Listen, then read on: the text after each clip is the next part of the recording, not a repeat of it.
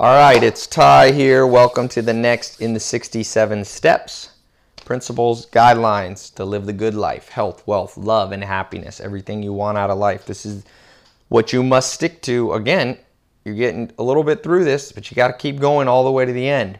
Today, what we're going to talk about is something that I learned um, at the Amish.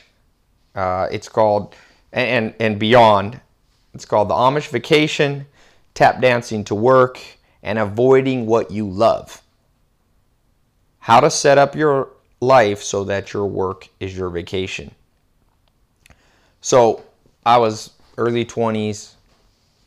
I'm in Holmes County, Ohio, farm country, Amish guy. I was uh, staying with this guy, David, uh, uh, um, David Klein, and his family, who was nice enough to let me stay there.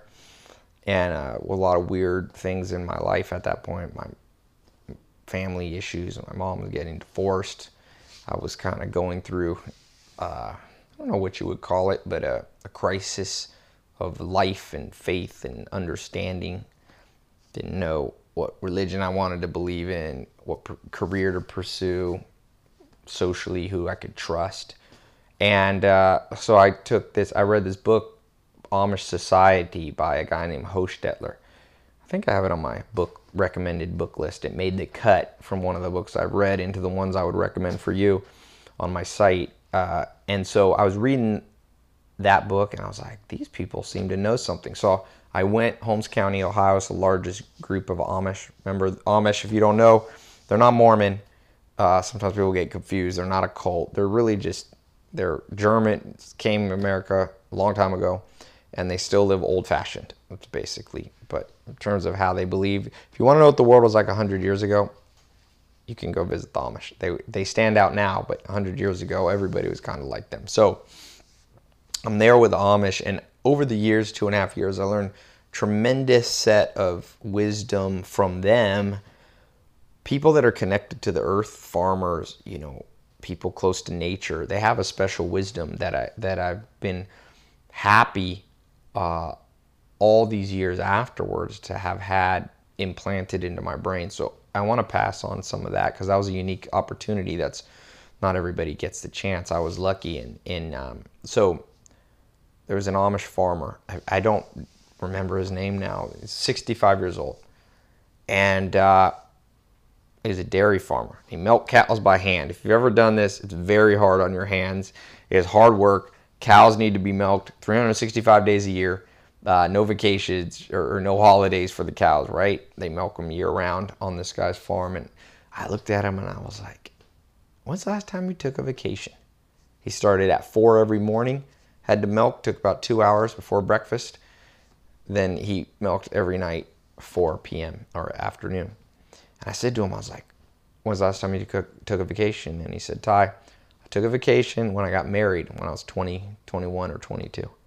Now, this is a guy who's 65, and he said, You know, I was sick a few times. I missed a few, but basically, he looked at me. I mean, the first, I'm kind of oversimplifying. He looked at me kind of with incredulous, like, What do you mean?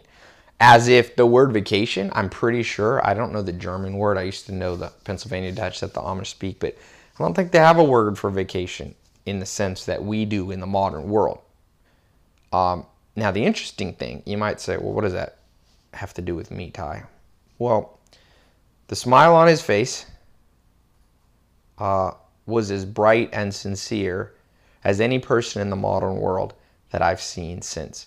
He was surrounded by his wife, been married to since he's 21.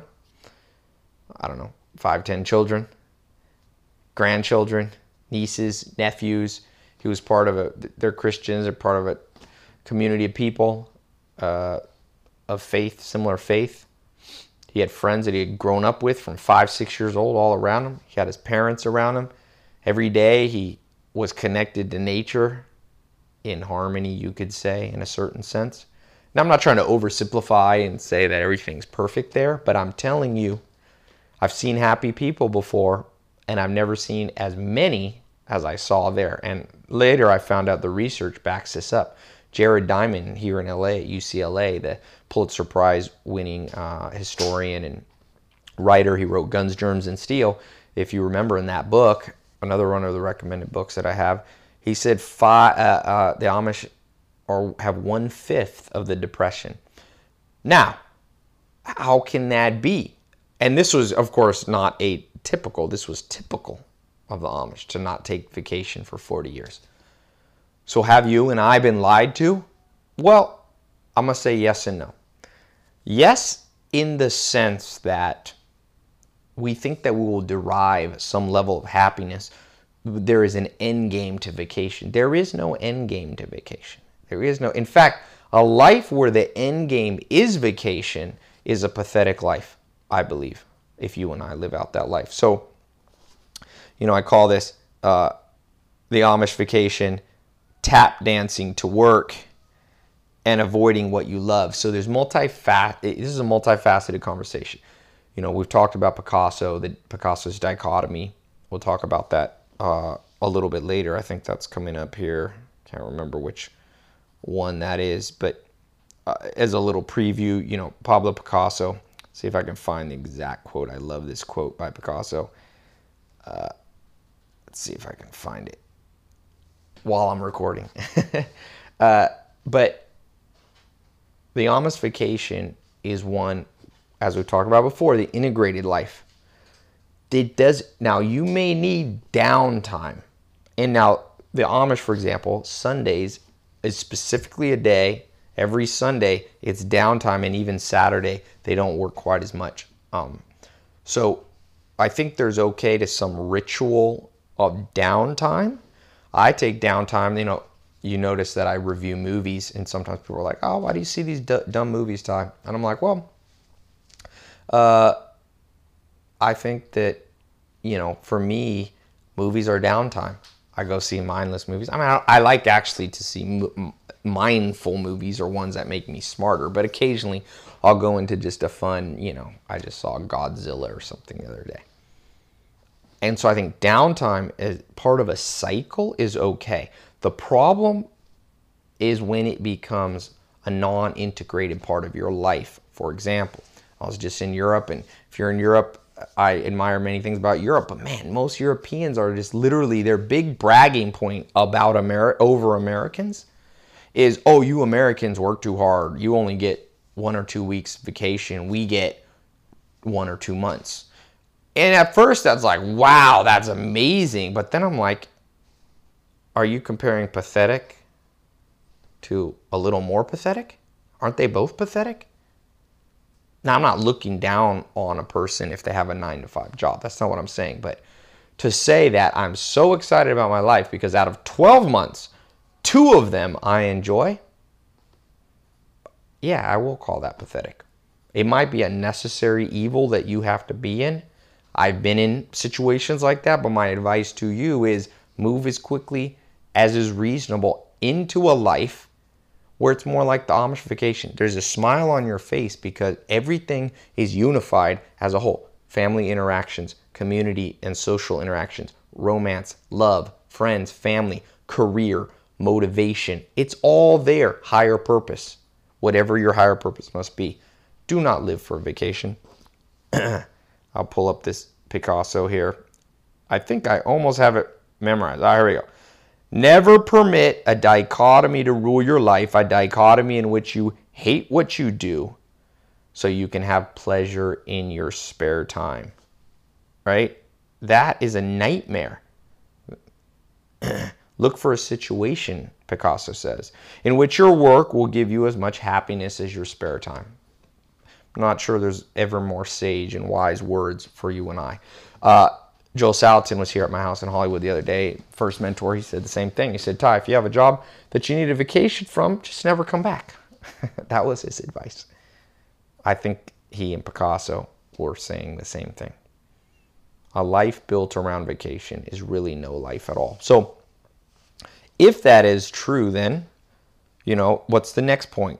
Well, people then go, well, Ty, that the answer then is you should do what you love. And if you notice, the title of this is Avoiding What You Love. Now, this is a tricky one. Alan Nation told me, said, Ty, never do what you love because the second you do it for work, you won't love it anymore, meaning the repetition. He said, do what you like. So I want to throw that monkey wrench into this conversation because you may have heard this thing that I'm talking about with the Amish or Picasso, but you may not have heard this before. And I'm all about myth busting and inverting logically to get to the answer. That's how you get to answers in logic. It's one of the classic tools, inversion. Uh, so if that's true for you, are you chasing another mirage? What do I love? What do I love? What do I love? Let me make that my job. I used to love salsa dancing. That's something I got into, and I was like, oh, I want to salsa dancing. Started competing, salsa dancing competitions, all this kind of stuff. But then you know what? Fast something interesting happened. I bought some nightclubs and I made one of them a salsa. I had like a salsa night, and I started teaching salsa dancing, and it was all part of the job. And you know what? I didn't love it as much anymore. Once it was a job, I didn't quite love it anymore. But you know, the good news is I always liked it.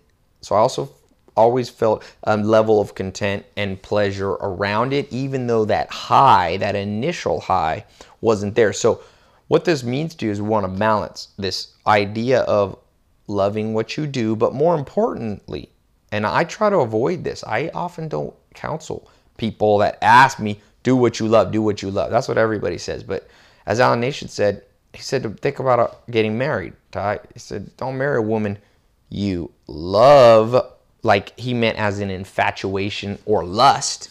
Because he was saying, once you get married, that goes away, and all you're left with is another human being that you have to get along with. So you need to have like. What he meant was liking each other out of friendship slash compatibility.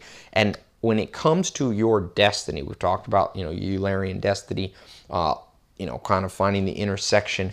I want you to also, that's why I don't say is one of the destiny circles that it has to be something you love. I said, what can you talk about on a Saturday night? But I didn't say, what is it that you quote unquote lust after? And I see many people pursuing life paths. They're like, ooh, I love this. I love redecorating homes. I had someone tell me, this woman I know. She's like, I'm going to get in that career. But I'm like, but is it naturally suited? Does it match all the other criteria that I gave you? Is it a quote unquote compatible friend that you have a likability factor with each other? And she's like, no, no, no, I just like it. Well, I mean, I just love it. I love it. It's like me. I love basketball. I love it. I love watching it, I like going to games. I like playing it.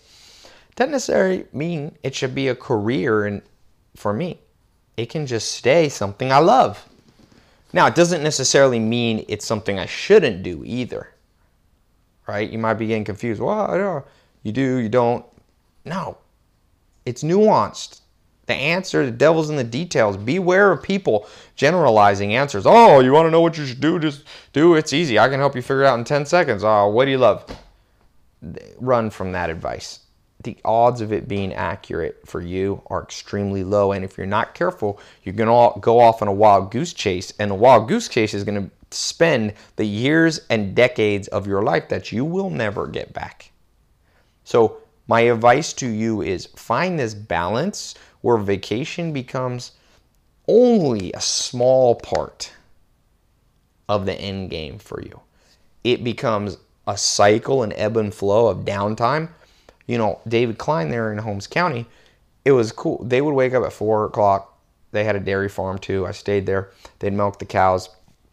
And then at, they'd eat breakfast at six in the morning. And then he'd take a nap from like seven to nine. So he was actually integrating into his life cycles instead of what people do with vacation. It's like, I hate this job, I hate this job. You know, it's it's February and they're like, I have my next vacation in April. So you go months of prolonged hating and stress what you do. And then you get on the vacation and you realize it doesn't undo the hate. Instead, what the Amish David Klein guy was doing was he was building into every day a ebb and flow and cycle. That's vacation. And when you do it that way, uh, you can persevere. Hillary Clinton, in that book Hard Choices that I've read recently, she talks about she learned to sleep anywhere. Kareem Abdul-Jabbar, the great basketball player, learned to sleep anywhere. Richard Branson talks about in Screw It, Let's Do It, one of his autobiographies. He says, I learned to be able to cat nap. See, when you're on your life's path and you're changing the world and you're impacting the world, you probably won't get prolonged times of vacation. In fact, when I meet people that are able to go on two months of vacation, I'm like, hmm, this is probably telling me you are not changing the world. You are not living an amazing life. Not to say that you can't occasionally take long vacations, but I'm telling you, look around you when you meet people are like, I'm going off for a month. I'm like, what do you do the rest of your life? It's very rarely interesting. Now, when I meet someone, let's say you meet, I met Bill Clinton, he was at my friend's house. If you ask him when's the last time you took a month off for vacation, he's probably like, I don't know, when I was 25. Does that mean he doesn't live a life of tremendous levels of fulfillment? I guarantee you he's at tr- higher levels of fulfillment than some guy who has 60 day paid vacation. Get the ebb and flow into the daily cycle, not into these long. And then, of course, you can have the, I call them rituals.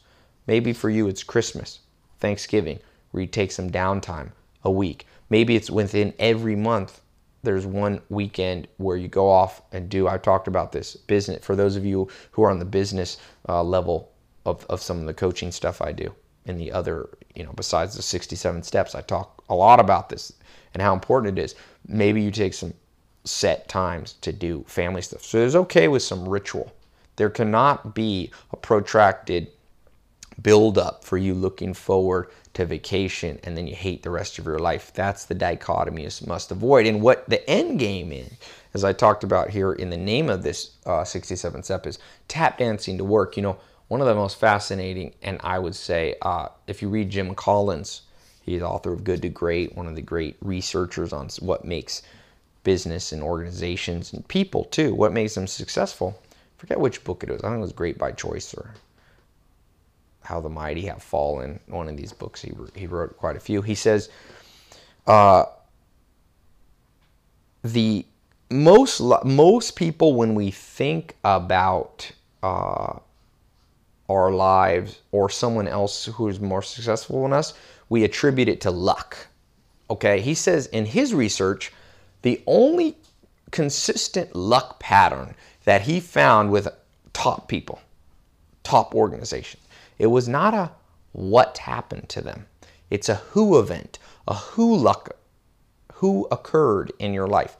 For me, 18 years old, Joel Salatin popped in and said, I've got an apprenticeship program, internship, mentorship. Do you want to be in it? I was lucky. And, and it's not even what Joel always said. And I learned a tremendous amount overtly, explicitly when he opened his mouth and spoke some piece of wisdom to me. But more importantly than that, it's what I saw, uh, what I perceived without him saying anything. And one of those things is the man tap danced to work every day. I remember at breakfast I ate with the family almost every day for two and a half years, and his wife Teresa and Rachel and Daniel, the kids. He would, he would, you could see it's something genuine that I rarely see. I'm talking, I can go by years and not see this in somebody's face. You know, I do events at my house, some networking events and parties, and some of the most successful people in the world show up in the terms of sense of, you know, wealth, accomplishment. But many of them, I see it in their eyes, the gleam is not there. They do not tap dance to work. I've talked about this in some of the mentor tips you may have heard. I've got these mentor tips, which kind of like short videos or audios that I do um, that are on the site and I talked about Richard Branson and uh, Warren Buffett. Warren Buffett says, I'm 84 years old and I tap dance to work every day. I pop out of bed with a little spring in step. Think about yourself. Yesterday, did was the spring there where you're like, yes, it's a new day. I'm excited. Genuinely. The only time I consistently see this now is with kids. Adults, it just fades away. And I'm saying it doesn't have to. I saw it in that 60 some year old Amish guy's face when he looked at me with a twinkle in his eye. Like, I haven't, oh, that's what vacation is, Ty. I haven't done that since I was 21 and I married, you know, got married. I saw a little gleam there. It was almost like a little mischief. Like, I know, like, Ty, I know something you don't know. When Joel Salatin every morning, I'd see him around the breakfast table. I saw he was excited, he was driven. Part of that is because we grow up in a society that squashed entrepreneurialism for various reasons some of those economic, some of those uh, uh, educational, some of those just plain laziness in our parents and our role models and ourselves. So entrepreneurs tend to have this vibe that I pick up more, but even among tremendous amount of entrepreneurs, I do not always see the tap dance in the eye, the twinkle there. Richard Branson says, you know, sometimes for me, speaking of himself, Richard, he said, when I am not having fun anymore, that's when I stop. And he doesn't mean that every day he has fun. There's things you got to do. He talks about when he, I think it was a hundred million or five hundred million dollar loan got called in. I'm sure he didn't have fun and he persevered through that. His point, I think he meant, I don't want to put words in his mouth. He meant when I don't tap dance out of bed consistently anymore in what I'm doing, it's time to make a change. And so I'm all hammering around the same point. The need for vacation, the longing, the looking forward to is a symptom of a bigger problem. There's a system, systemic problem in society, and if you're not careful, it'll come into your life. Where we are tricked, where we are living Picasso's dichotomy, where we are forgetting if you have to go on vacation, if you have to go on vacation because you're burnt out, you should probably never come back. My sister uh, in New York, sister I didn't grow up with, but I met her later, she was dating or engaged to a guy interestingly enough, he, it's weird. It's like he had the same name as me, Ty. Only other guy I've ever met in the world, the same name, Ty. So I was talking to him, and he's like, I love to go deep sea fishing. I was like, what do you do? And he works in the housing projects in New York, in Harlem, Bronx. And uh, he's like, man, I have to go fishing because I'm around so many crazy people all day. I literally am like, I'm going to go nuts. That's what you want to avoid. He's doing the dichotomy now, I don't mean that to speak down on him. We all get in situations that sometimes you can't get out of, but I'm saying it's not ideal. And if you if it's within your power, remember like Jeff Bezos says, it might be tough, but you can innovate your way out of this. If you set the right time frames, 18 month time frames, let's say, you can innovate your way out of many problems, including being stuck uh, as a slave, salary slave, now remember, just because you have a salary doesn't mean you're a salary slave. It's a mentality, but it is definitely uh, often these two things are correlated. Or you could be an entrepreneur, but you could have been opportunistic in the pursuit of what you are doing. You could be like, ooh, there's big money. I read an article in Time Magazine or Entrepreneur Magazine, or ooh, my friend made a lot of money, or ooh, I saw the WhatsApp, so I'm going to make an app. That's opportunistic in a negative way. Uh, and I was even reading E Myth Revisited uh, by Michael Gerber, the famous book. Some of you, by the way, who are in the inner circle, I did a breakdown of this uh, real in depth, a live call the other day. And there, you know, I like the book; it's a business classic, but I disagree with some of it. And one of his like the definition of an entrepreneur is someone who takes advantage of some opportunity. I'm like, no, that's that's backwards, Mr. Gerber. That is not, that's what most people do when they end up in a job nine to five rat race. You know, someone, I had a friend, he ended up working at a job because he got married, he was in college part time, and he had a kid. So he reached out, he saw like an ad in the paper, and he took the job, and he was just going to be, again, most people, I'm just going to do this for a year, try to do in college. But then they lock you in, it gets a little harder, the bills pile up you get a mortgage, and the next thing you know, that opportunistic approach, oh, this looks good, this will get me by for today. Next thing you know, that's a 40 year career that you're trapped in. And most people don't have the courage or even the will and innovative power to innovate their way out of that so they stay with it. So I agree, disagree. I love the book, uh, you know, E Myth Revisited, but as I get a little more experience under my belt over the years, and uh, meet more and more people and do more analysis. And I realize even some of these great books, they've got some serious flaws. And I would say that if your end game is living a good life, that the E Myth Revisited will give you a lot of insight about entrepreneurialism. But on this point, and many other entrepreneur books that you will read, uh, in fact, I think the majority are flawed in the concept of pursue opportunities. I don't care if you miss out on being the next WhatsApp that sells for $17 billion. We already know, I think it was Daniel Kahneman or the Nobel Prize uh, winning uh, researcher that already showed there's a a uh, bang for the buck that eventually ceases to happen on making excess profits. People who make 100 million are generally a bit happier than people who make 10 million. There is some marginal reaction, but it decreases. What you really want to do is get to financial independence. So if you're listening to this and you're not financially independent, that is definitely correlated with lower levels of happiness. Uh, in most of the Western world, that's eighty to one hundred twenty thousand dollars a year that you need to get to that point. Beyond that, there is some increase in happiness. But my point being is, if you're pursuing, you're saying, "Well, Ty, if I follow your advice, I might have not." I, you know, Brian Acton, he opportunistically jumped into an app business and he made seven his company sold it for 17 billion and see if i had been more like you're suggesting i would miss out on that so what millions of people try most fail that's the one in a million. And even if it wasn't one in a million as charlie munger the self-made billionaire says there is no tragedy on you missing out on an opportunity that makes someone else rich. It's gonna happen to you. Read bob hope. I, I, uh, the, the famous comedian. Walt Disney said, Do you want to invest in this new idea called Disneyland? Bob Hope said no. But Bob Hope lived a great life doing other stuff. Do you think his life, his happiness decreased? No. Missed opportunities are okay. What the opportunities, missed outside opportunities are going to happen and they're okay. What you don't want to miss is the opportunities that you have that jive and mesh with you. Really aptitude tests you must begin to do, and we're going to be talking more about this. Uh, in, for those of you who are in the VIP private um, private program of the 67 steps, you're going to notice that's you know I always tell people I this 67 steps.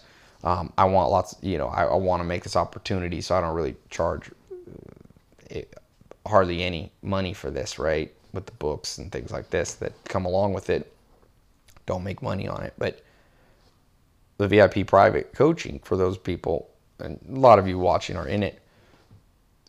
When you put that together with the 67 steps because of the aptitude stuff, you, you quadruple the effect. And so the opportunistic mentality is almost as dangerous as this vacation mentality. And in fact, I think they go together. They go together. So I want you to focus on as Peter Drucker says, you can only build upon strength. No one can build upon weakness. I don't care how much potential money you think there is. Usually it's a mirage, and even if you get it, just look at someone like uh, Muammar Gaddafi.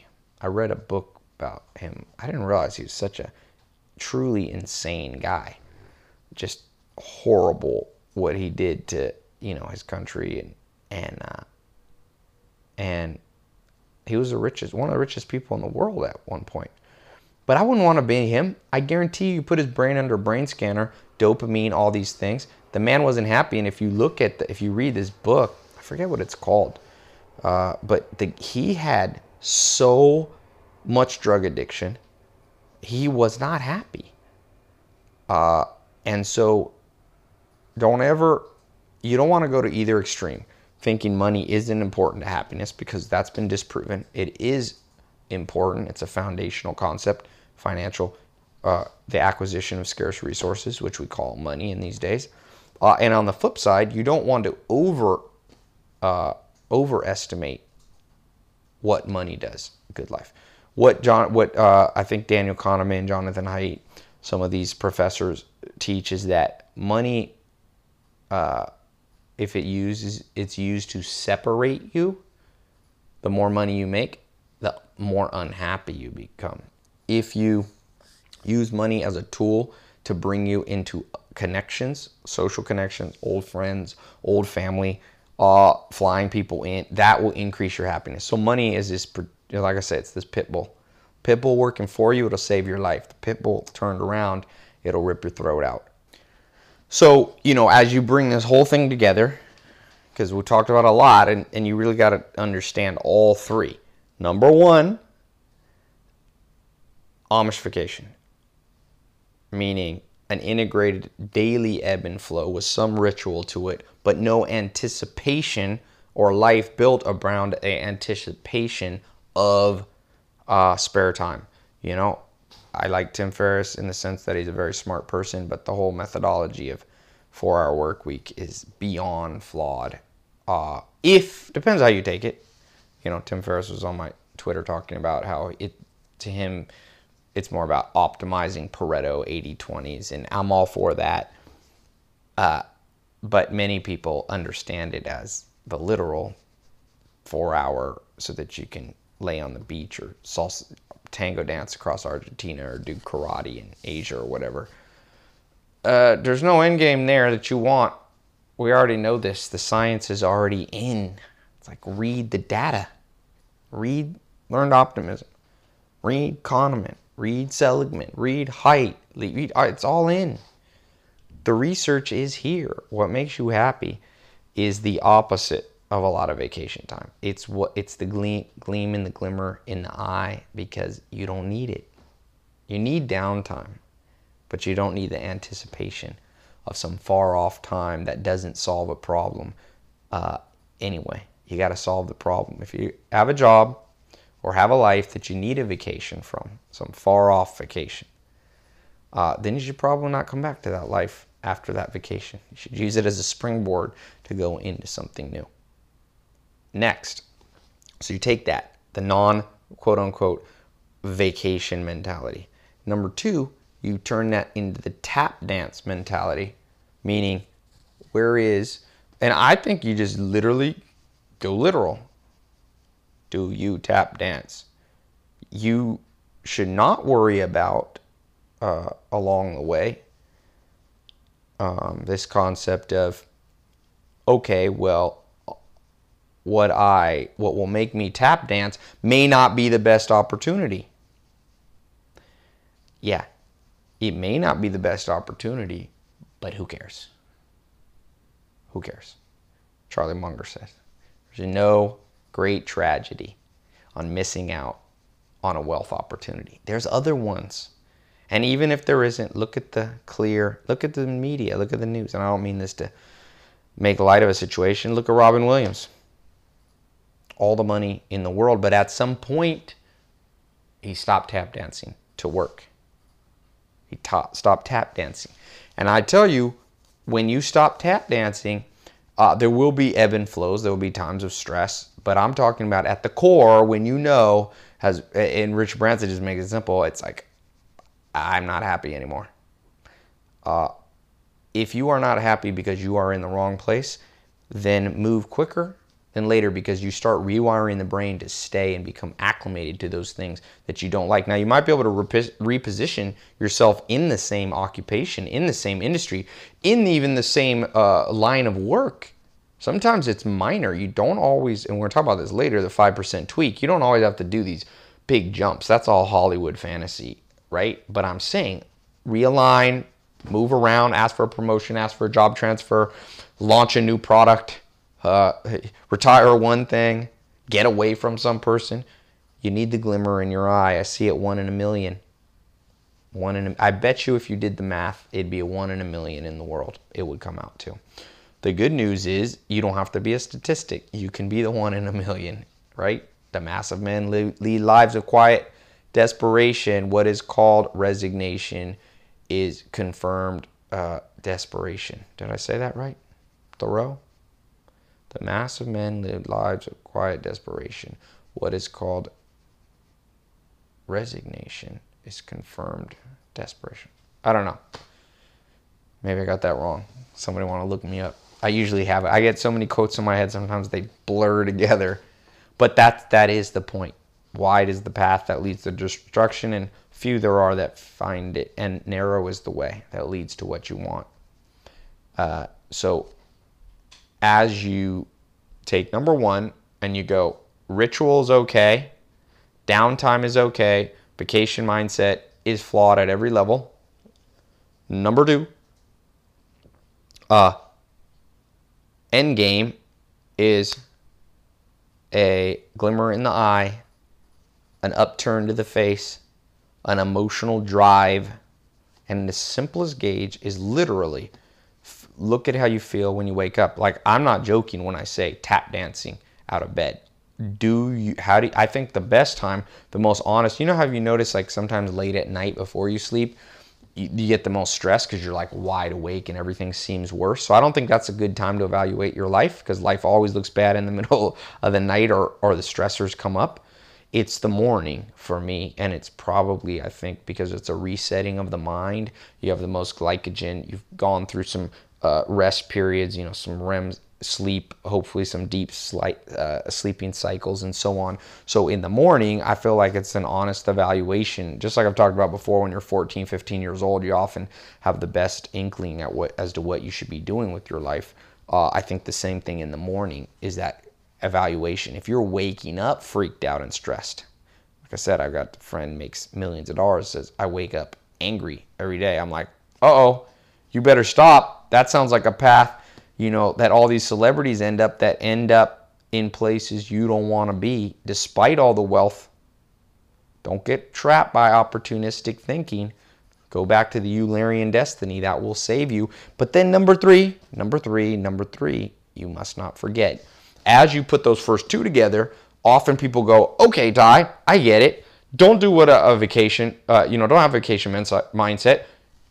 Make sure I do something that makes me tap dance to work I got the answer. It's this passion I have, this absolute love for art or in decorating, or for me, salsa dancing. This is the thing. As Nation said, don't do what you lust after.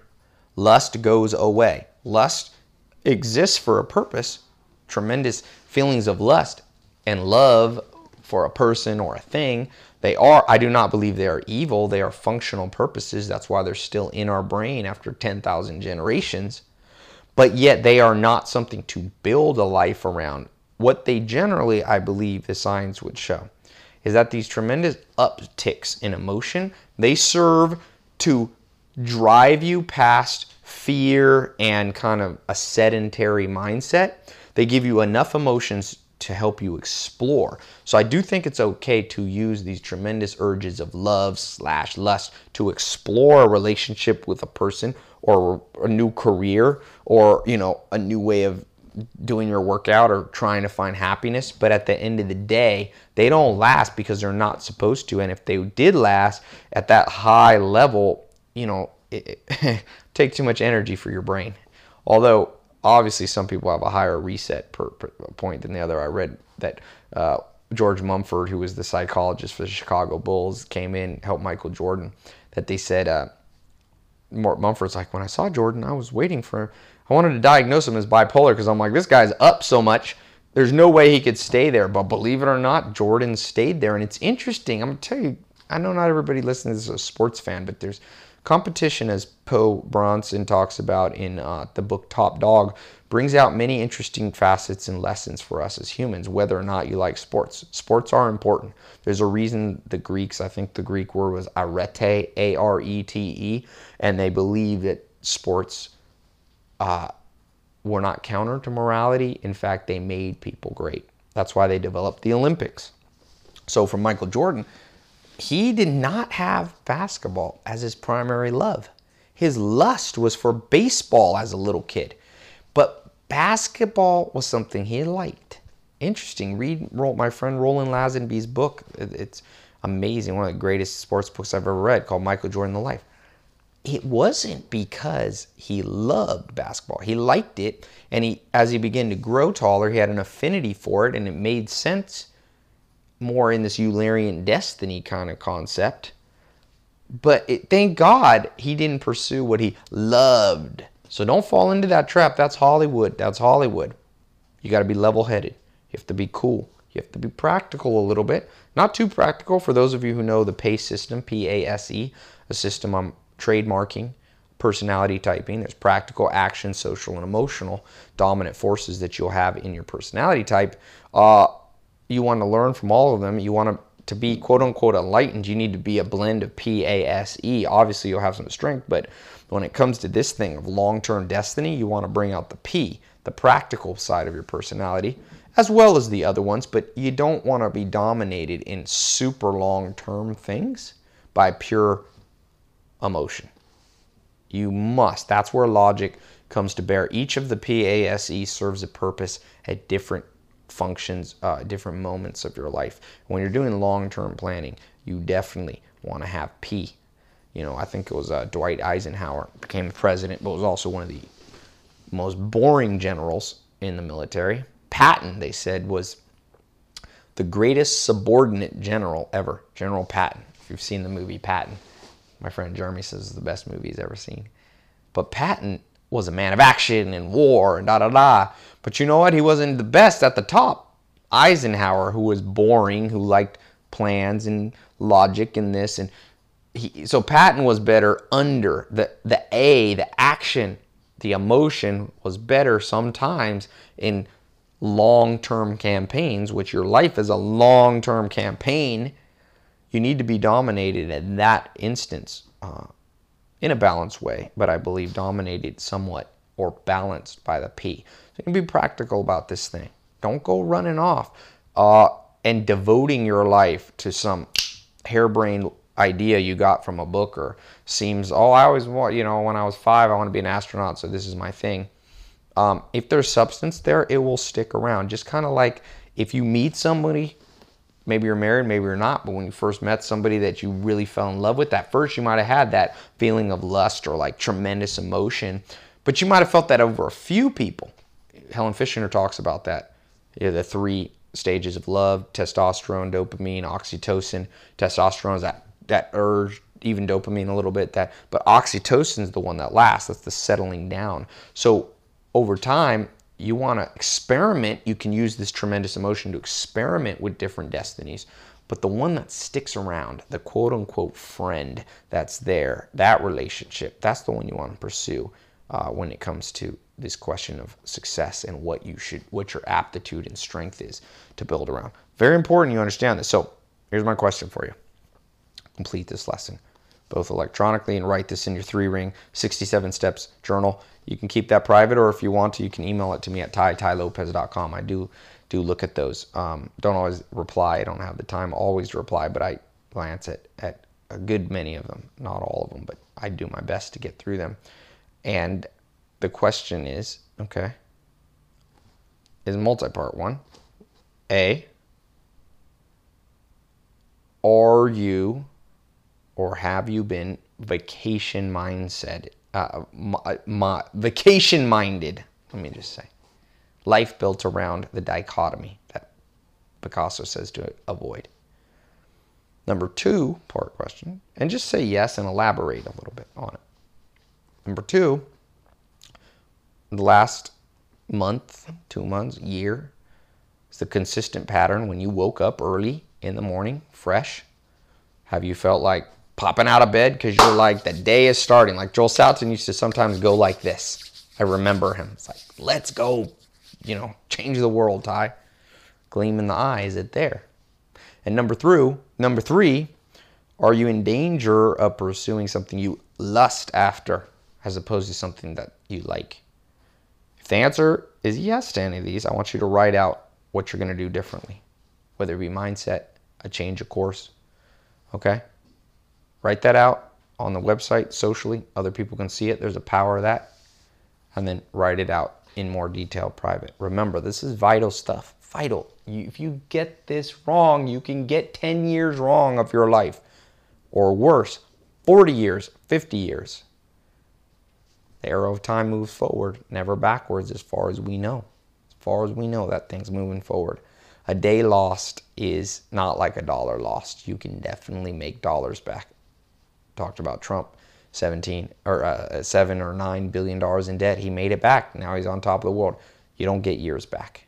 Let's get this right. Let's do this together. Continue to rely, be reliable. Stay on the track. Next 67 steps is coming up. All right. Talk to you soon. Thanks. Why? All right, it's Ty here. Welcome to the next in the 67 steps, frameworks, guidelines, principles, rules, things you need to follow, all that good stuff to get whatever it is you want out of life good life, health, wealth, love, happiness. I call this one the Shaolin monk and touching an electric uh, touching an electric fence. Why everything is your fault. Now, this is actually going to be an interesting conversation because uh, there's a twofold kind of uh,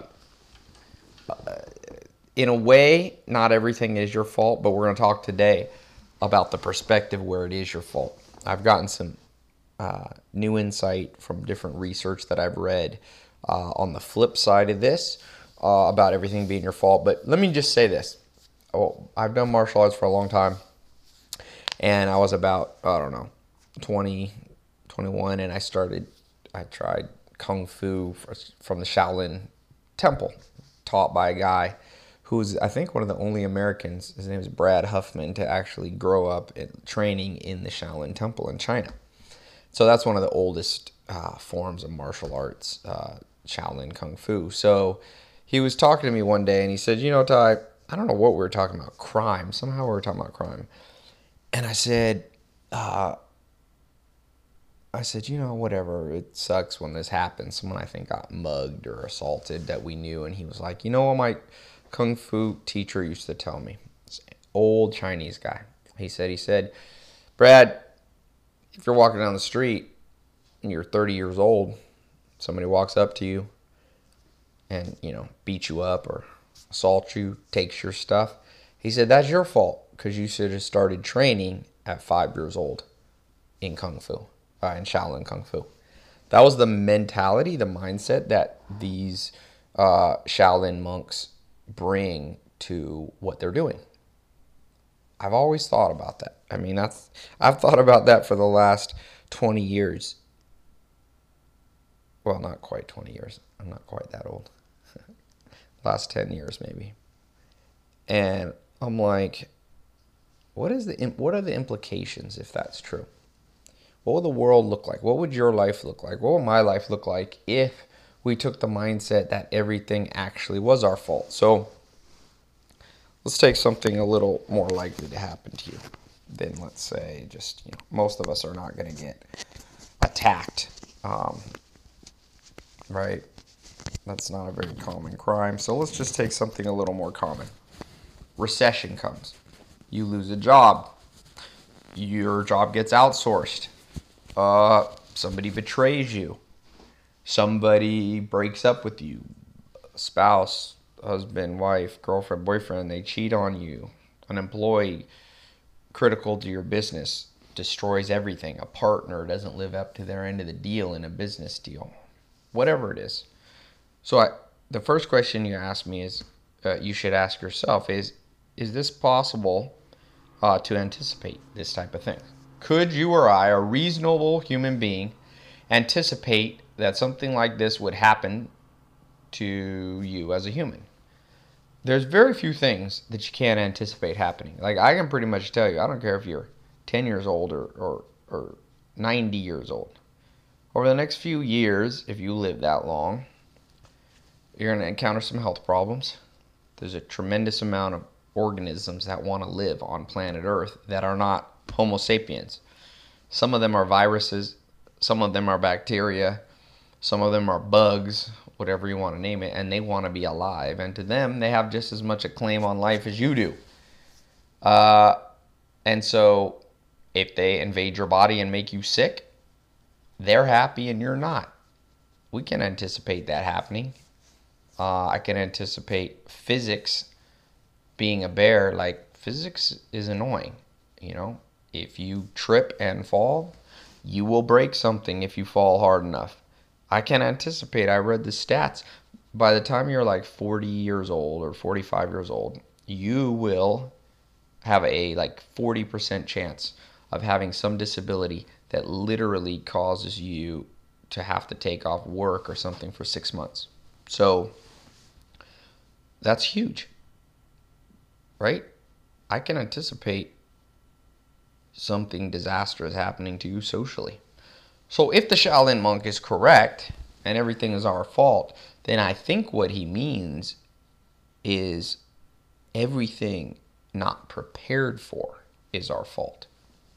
So my question is, are you coming at life with the preparation mindset? How full is your tool belt, as I like to call it? How many tools in that tool belt of yours?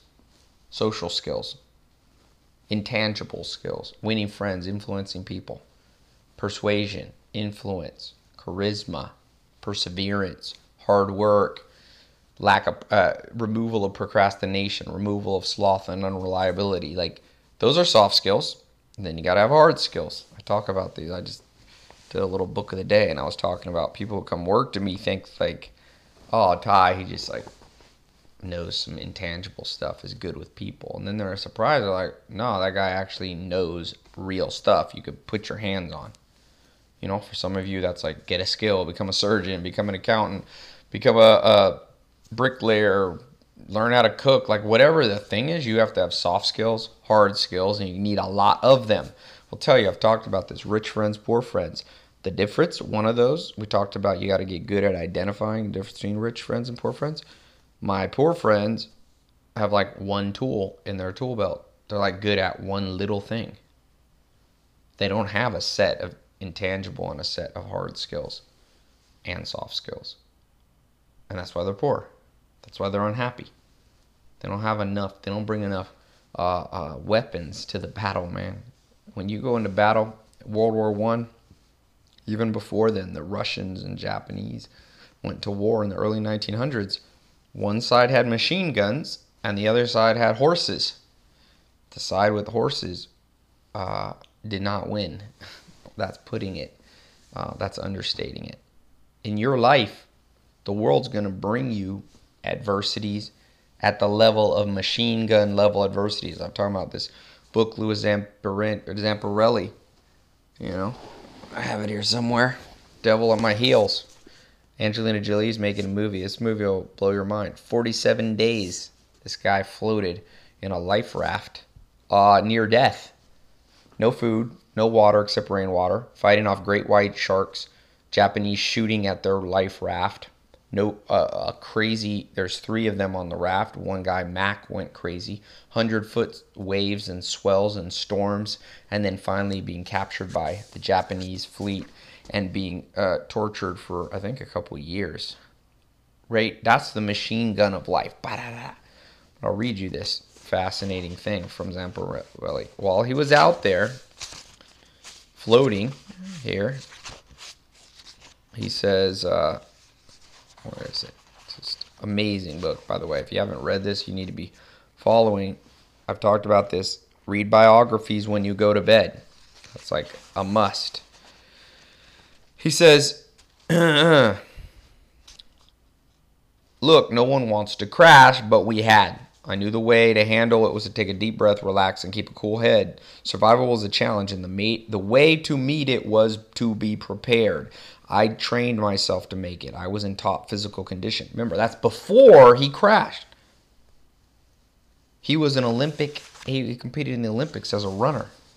He was he trained himself even when he was in the military above and beyond the training and when the dark day came for him he survived mac on the other hand didn't was not prepared physically or mentally he had a uh, zamperini who survived zamperini sorry he had 100 pounds of, of weight fat and muscle that he lost almost died went from like 170 to like 70 pounds but yet that muscle and preparation is what kept him alive, even in the POW camps. So, for you, I think the Shaolin monk was right in the sense that he meant it. Once you go into life with the perspective that all things that are going to happen to me are within my realm, uh, within my ability to prepare for, it changes your life. Remember, the media, the news, the people who control our eyeballs and our day all day long, those people do not know what they're talking about for the most part. That's why they're reporters. Okay, I don't mean that. Hopefully, you're not a reporter. I have a personal thing. I I find a very small percentage of reporters to be interesting people. Some are though, by the way. The good ones are great, and there's a lot of horrible ones. And it's not just the reporters; it's the cog of the machine you know, we talked about media bias, anthropic principles, and su- such. People are out there spreading messages, consuming your brain, your glycogen burning in your brain, and telling you that, look, here's how it goes down. You're tiptoeing through life. Everything's supposed to be perfect, right? I don't know where they get that. No sense of history. No understanding that in the last uh, Will Durant says in the last whatever ten thousand years or six thousand years, there's been eleven years where humans haven't been at war. Maybe it's not six thousand, whatever. Since BC, since Alexander the Great and these guys, eleven years human haven't been at war.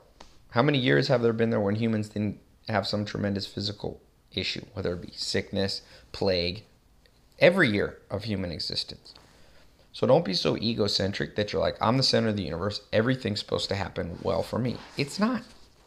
It is not supposed to happen well for you. Uh, or, or, everything's not supposed to go easy for you. It's not going to go easy for you. And like John Wooden says, prepare, uh, prepare for the dark day. The dark clouds come for light for you, and they will come for me. So Shaolin Temple. Very, very interesting perspective. Next, that's why I called it, you know, grabbing an electric fence. Uh, Joel Salatin, uh, he told me his dad used to say, Joel, if you don't have it in your head, you have to have it in your heel. Let me see if I can find this uh, something I think you'll you'll find funny here. I just got a new iPad, by the way. I never used an iPad. We'll see if I like it. All right. Uh, Anyway, I'll find that later. His dad said, if you don't have it in your head, you have to have it in your heel. What did he mean? Very simple.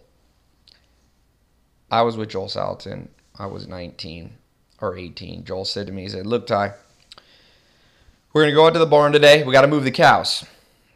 We're at the barn. We're moving the cows. And he says, uh,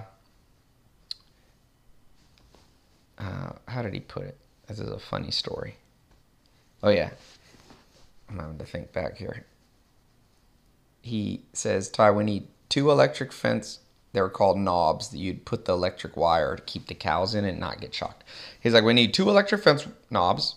We need three pieces of string this long, and we need two reels of electric fence. We're gonna go walk a mile to the far end of the farm, and we're gonna move the cows. So I was like, great, I got it. So we got out there and Joel walked fast. We walked, we walked, we walked, we walked, we walked. We get there and Joel starts moving the fence and he goes, Where's the second electric fence white porcelain knob? And I was like, Oops, I forgot it. And he said, Ty, you don't have it in your head, you're going to have to have it in your heel. And I was like, What does that mean? He said, Well, you get to walk back to the barn and go get the second knob, white knob. Sure enough, I walked a mile back and a mile, I mean, a mile back to the barn and then a mile back to Joel. That whole day, I walked probably five, six miles, all added up. Joel didn't believe in using four wheelers or anything. He's like, walk. Um, so, uh, uh, anyway, he goes, that was his that was his little life lesson, and I've never forgot that.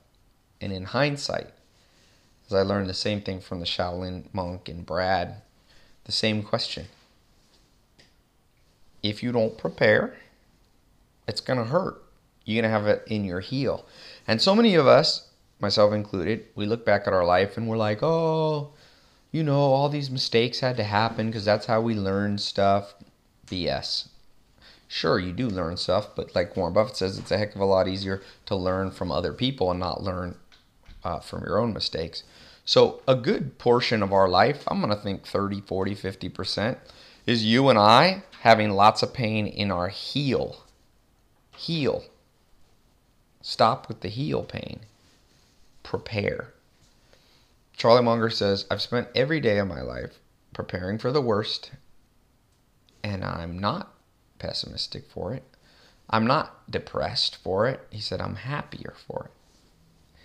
You know, a lot of people, it's funny, there's this weird thing that if you say stuff to people, like, oh, let's be careful and not get in a car crash, you're like, don't say that.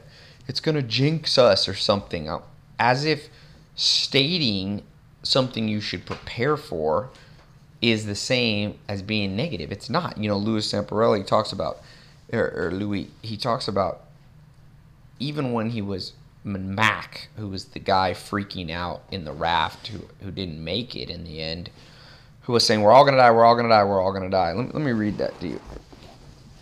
There is some truth in terms of being optimistic, and I talk about this is differentiation between the end game. You have to get to the end game, you see. There's an end game to it all.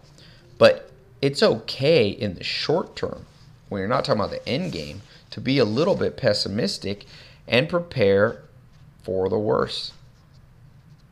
All right, here we go. He says, uh Mac suddenly screamed, We're going to die. We're all going to die.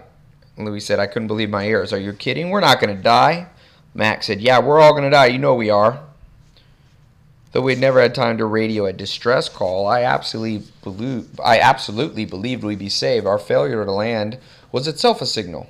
The other B-24 on the search mission was probably already in the ground, wondering, looking for us. So I said, "Hey, we're gonna get picked up today or tomorrow." I said with certainty, looking at Phil and Mac. Don't worry, we're not going to die. We've rescued plenty of guys, and now they're out searching for us. We'll be eating dinner with a Marine Steiner tomorrow night. But Matt kept screaming. I tried reverse psychology. I threatened to report him when he got picked up. Neither worked. So I did what I had to do. I cracked him across the face. He flew backwards, surprised yet somehow content. He regained control and for the moment kept his fear to himself. I call that, you know, I was I'm writing a book and I've tempted to call it Never Trust a Man Who Hasn't Been Punched in the Face. And uh, you and I need a good punch in the face sometimes because we lose perspective and we start going, preparation isn't important. What's important is just positive words. It's not. Positive words are only effective when they come in the context of massive preparation. If you don't have it in your head, you have it in the, your heel. As the Shaolin monk said, everything will be your fault because the other side is who else are you going to blame? When the recession comes and you or I end up bankrupt, who do you want to blame? Let's say you blame corporate America. Who's corporate America? You know, sometimes, like I say, I'm not really into politics, but like, you know, that Occupy Wall Street thing. The only problem with occupying Wall Street, and I understand the point, and maybe they have a good point, and I, I don't understand it as well. I need to do my research, but Guess who runs Wall Street? The shareholders. And guess who are the shareholders in the world we live in today? Guess who owns most of the shares of most of the large corporations? You and me. If you have a 401k plan, we are the ones who own it. So at the end of the day, it's not Occupy Wall Street because Wall Street is us. It's democracy, my friend. There's no dictators that you need to revolt against. Everybody can be fired. You don't you don't like the CEO of Bank of America? You get enough shareholders together and you vote him out. He's got a board. Now, I'm oversimplifying it and there's plenty of corporate corruptions. I'm not downplaying it. What I'm saying is, what do you want to live a life? You want to live a life like Mac in the in in the boat crying out? No, you want to be like this guy, survivor. And what he said says for a moment, anxiety clutched me. The sea could swallow us all, but rather than give in, I made myself a promise. No matter what lay ahead, I'd never think about dying, only about living. Despite our situation, I felt so fortunate to be alive that I was actually happy. Maybe it seems odd now, but it didn't then. You and I, it seems odd at times when things come at us, when the pain that is at our heel, because we're having to walk back because we didn't think ahead. As Lao Tzu says, prepare for what is difficult when it is easy. You know when it's easy to save money? When you're not broke, when you don't need it. You can't save money when you need it the most because you're already broke, and the definition of broke is having no money. So, my suggestion is why didn't you start saving when you were five? Now, you might say, ah, that's not realistic. And in a certain sense, at five, I wasn't saving any money, but if you're a parent, you making your five year olds save a good bit of money. Your 10 year olds, your 15 year olds, your 18 year olds. No, what I find is we live in a world where it's the blind leading the blind. Blind parents leading blind children. And I don't mean that to disparage you if you're a parent or disparage any one person, but come on, guys, let's talk real talk here. Read the paper, the real newspaper, not the media driven one. When I say read the paper, I'm like the paper of life right in front of you. It's the blind leading the blind, and everybody blaming the blind man in front of them for leading them astray. Hey man, if I tell a blind person to lead me on a trail through the mountains and I fall, who are you going to blame? The blind man? I'm going to blame myself, going, What are you thinking? If uh, during the recession, which will come again, and lots of them in your life. If you're lucky enough to live a long time on this planet, you know how many recessions are coming your way, my friend? The nature of capitalism is extremely cyclical. Everything, by the way, I had a friend who was sure that gold was the best thing to invest in. I said, man, you don't understand the core basics of how money works gold will always be cyclical. How some people are like housing, invest in housing. I'm like, don't be a fool, my friend.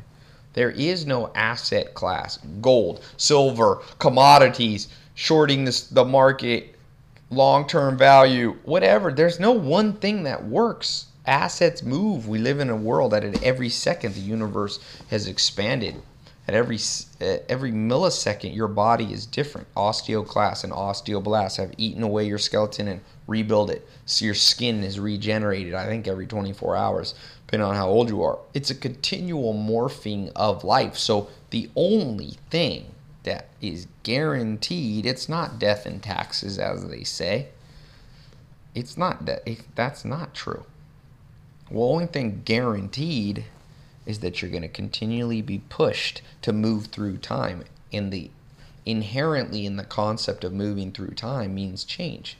That's like how we define time. Remember, as Hawking says in Theory of Everything, time we define thermodynamically, cosmologically, and psychologically. And all of these, Hawking says, are irreversible. So the fact that you're being pushed and there's motion and action through time means there's always a change. So tomorrow, expect a change. And to the extent that you prepare for changes, you will be happier. As Munger said, I spent my whole life preparing for tomorrow being a bad day, and I'm happier for it, not more sad. Forget about the law of attraction and all this stuff. I mean, there's some truth to it. I'm, if that's your thing, I'm not disparaging it. But like I said, I'm going to say what I think, and I may be wrong, but you know, I might be right you might be attached to some weird dogma. Uh, be surprised. I'm not a dumb guy. I'm not the smartest person in the world, but I'm not the dumbest. And when someone looks you straight in the eye that's smart and says, I've thought about this and studied the top uh, people smarter than me, and you might want to check yourself before you wreck yourself, as the slang goes, you might want to check yourself if this is a thought of yours. Uh, it's going to come for us and you're not going to positive uh, you're not going to have the power of positive thinking to get yourself out of the way. Now, let me flip the other side. Martin Seligman in Learned Optimism talks about examples of people who make it, who survive, who thrive. And it's very interesting. I don't think that Seligman knew about this guy, but they are correlated. Because what Seligman said is people who are optimists who don't always blame themselves too much, they seem to be happier in life and they seem to make it. Now, you might say, Ty, that seems to be completely diametrically opposed to what you just said about assuming everything's your fault and taking a pessimistic approach. It's not. Aristotle, the answer is in the balance. You cannot be completely unprepared and completely optimistic. And you cannot be completely pessimistic and completely trying to prepare because there's some things that you cannot prepare for. Ask the dinosaurs. If it's true that the dinosaurs were wiped out by an asteroid, there's not, uh, you know, a meteor hitting the Earth. How do you prepare for that? There is no preparation. So again, people get confused. They're like, "Ta ta, it's all." Well, the two extremes are incorrect. You have to find the balance as Seligman says, and as here you see where he decided. He says, uh, I made myself a promise. No matter what lay ahead, I'd never think about dying, only about living. In that moment of extreme crisis, he had to keep end game optimistically focused. So what we find is it's okay if your end game has a level of optimism to it. At the end game, you see that with Conrad Hilton. If you read the, the great uh, hotelier who built the Hilton hotel chain and the great grandfather of Paris Hilton, who lives here on my street. Um, you know, he was an eternal optimist. I got this book if you haven't read this. If anybody could be more pessimistic, it's Helen Keller. But she was an optimist, even though she was deaf, mute, blind, cut off from what we'd think cut off from the world, but she was alive. She was truly alive. So for you, uh, the balance is on an end game mindset, you're optimistic. You're perseverant in this uh, in the midst of a storm. In the day to day and in anticipation of tomorrow, you're thinking, what could go wrong and what must I prepare for? So it's not like Joel Salatin said, you're not walking back a mile to get electric fence parts that you could have got on the first time. You're not wasting that part of your life. You're not, uh, you know, the Shaolin monk. You're not, pre- you're not unprepared when somebody confronts you. No, it's in the middle. And not just in the middle, but knowing the right time to be optimistic and the right time to be pessimistic. All right, pause it. Peace out.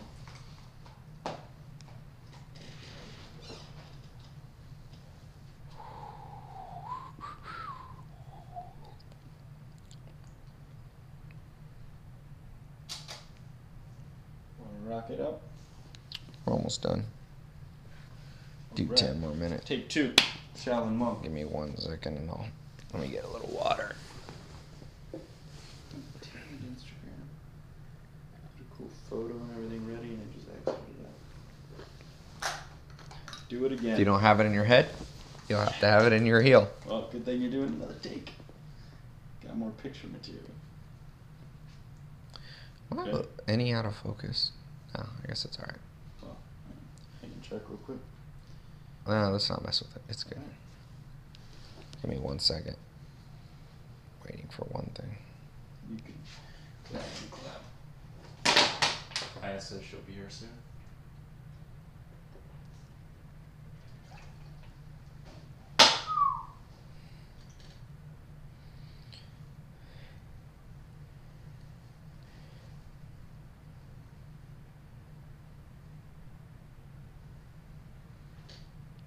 Okay. So, you know, I, I talked about this farm thing and and uh, you know, I brought up electric fence, touching an electric fence. The the reason I bring up electric fence, I don't know if you ever been on a farm. The funniest thing is people not used to an electric fence. When you touch that thing, man, it will make you move. It will make you jump. And so the reason, you know, I talk about your heel, talk about the Shaolin monk, and I, I want to talk also about this fence.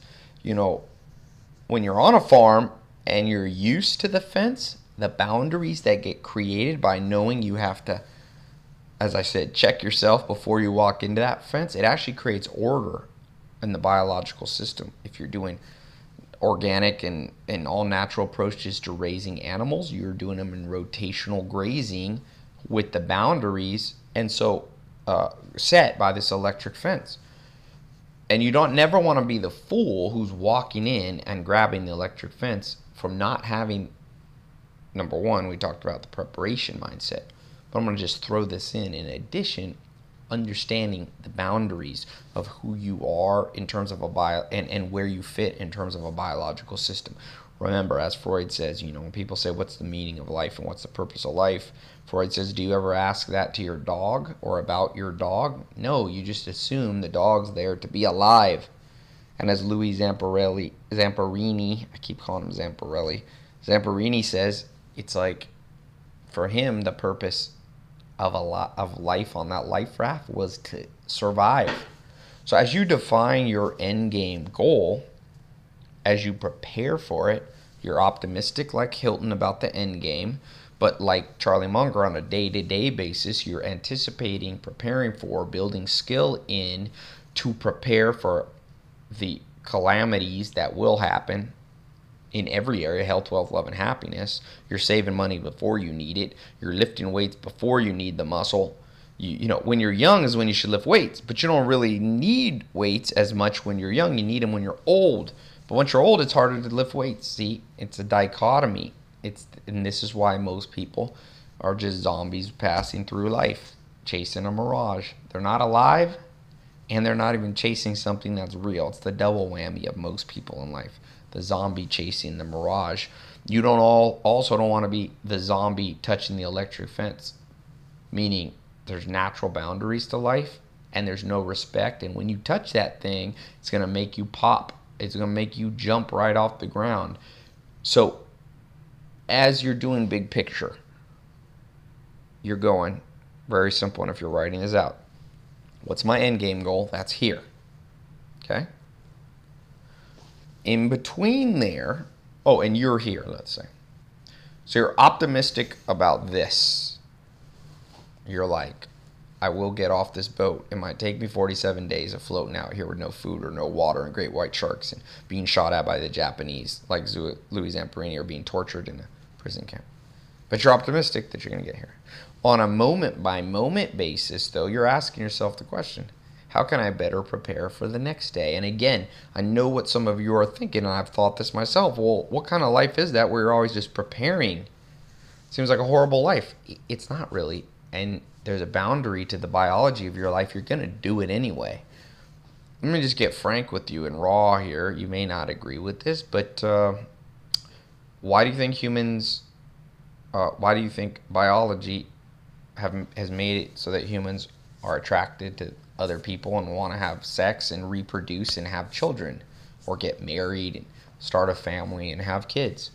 What do you think kids are? They're preparing for di- you dying, my friend. They're your genes going, okay, you're not going to be here forever, Ty. Prepare. So there's a biological boundary here. and that's whether you're an atheist or religion, I bet you you'll agree with me on that. Now, you might not agree that that's the only part of life, but that is from the ancient religious beliefs that, you know, be fruitful and multiply, or just uh, all the way to the most hardcore atheists. They would agree on that. And everybody agrees we're going to die, religious or not. So you're already in process of preparation.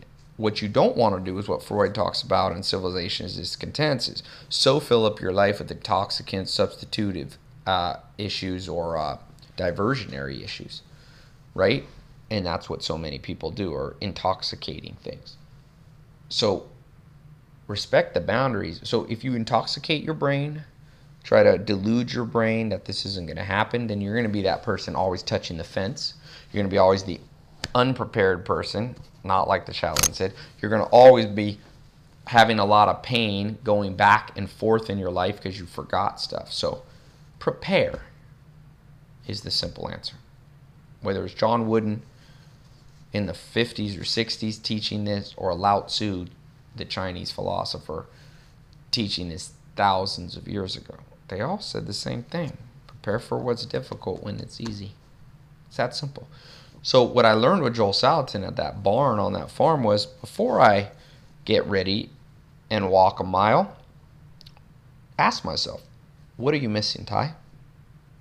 look around and assume you're missing something. So don't just go, oh, like touching the electric fence. Oh, nothing could be wrong.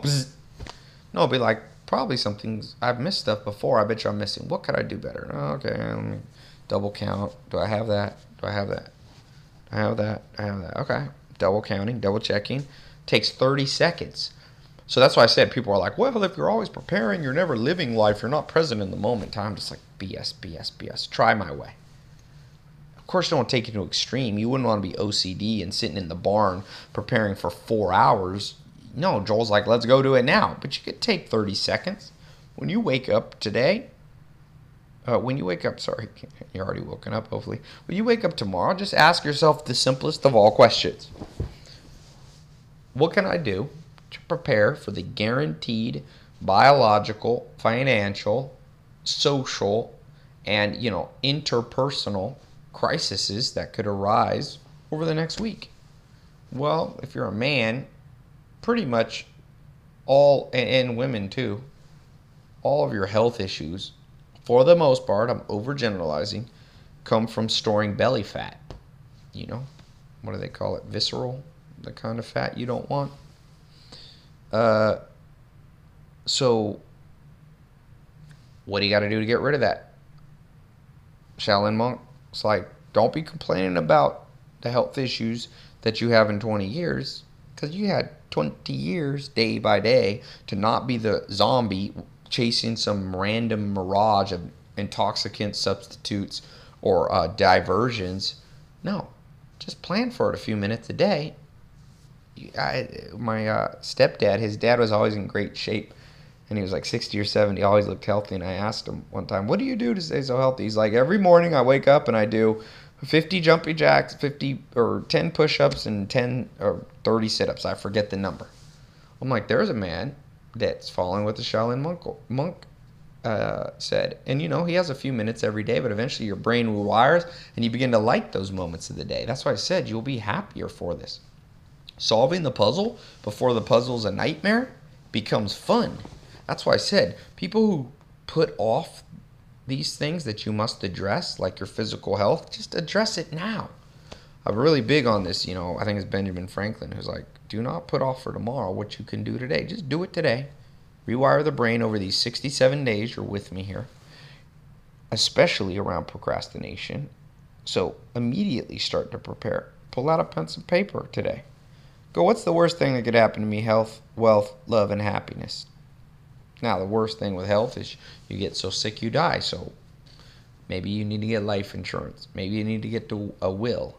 Maybe you need to talk to somebody and say, hey, if I die, here's my password so you can log in and you'll be okay. Or maybe you can go, maybe I'm not going to drive a motorcycle anymore because that, you know, 10 times more likely to kill me than anything or whatever. Maybe I'm not going to eat at McDonald's, whatever that thing might be. You can fix it physically. Just ask yourself. Munger said it made him happy. Why don't you try that way? He seems to have known a lot of stuff. Bill Gates and Warren Buffett said he's the smartest man on the planet. Bill Gates doesn't give out many compliments. When a when a someone like Bill Gates says this is the smartest man on the planet, he may not he may be saying that tongue in cheek, but I bet you he's not a dumb guy, and he bet you. Well, I would assume he's a lot smarter than me. Not sure. Maybe you're a lot smarter than him, but uh, it's still wise to heed those words.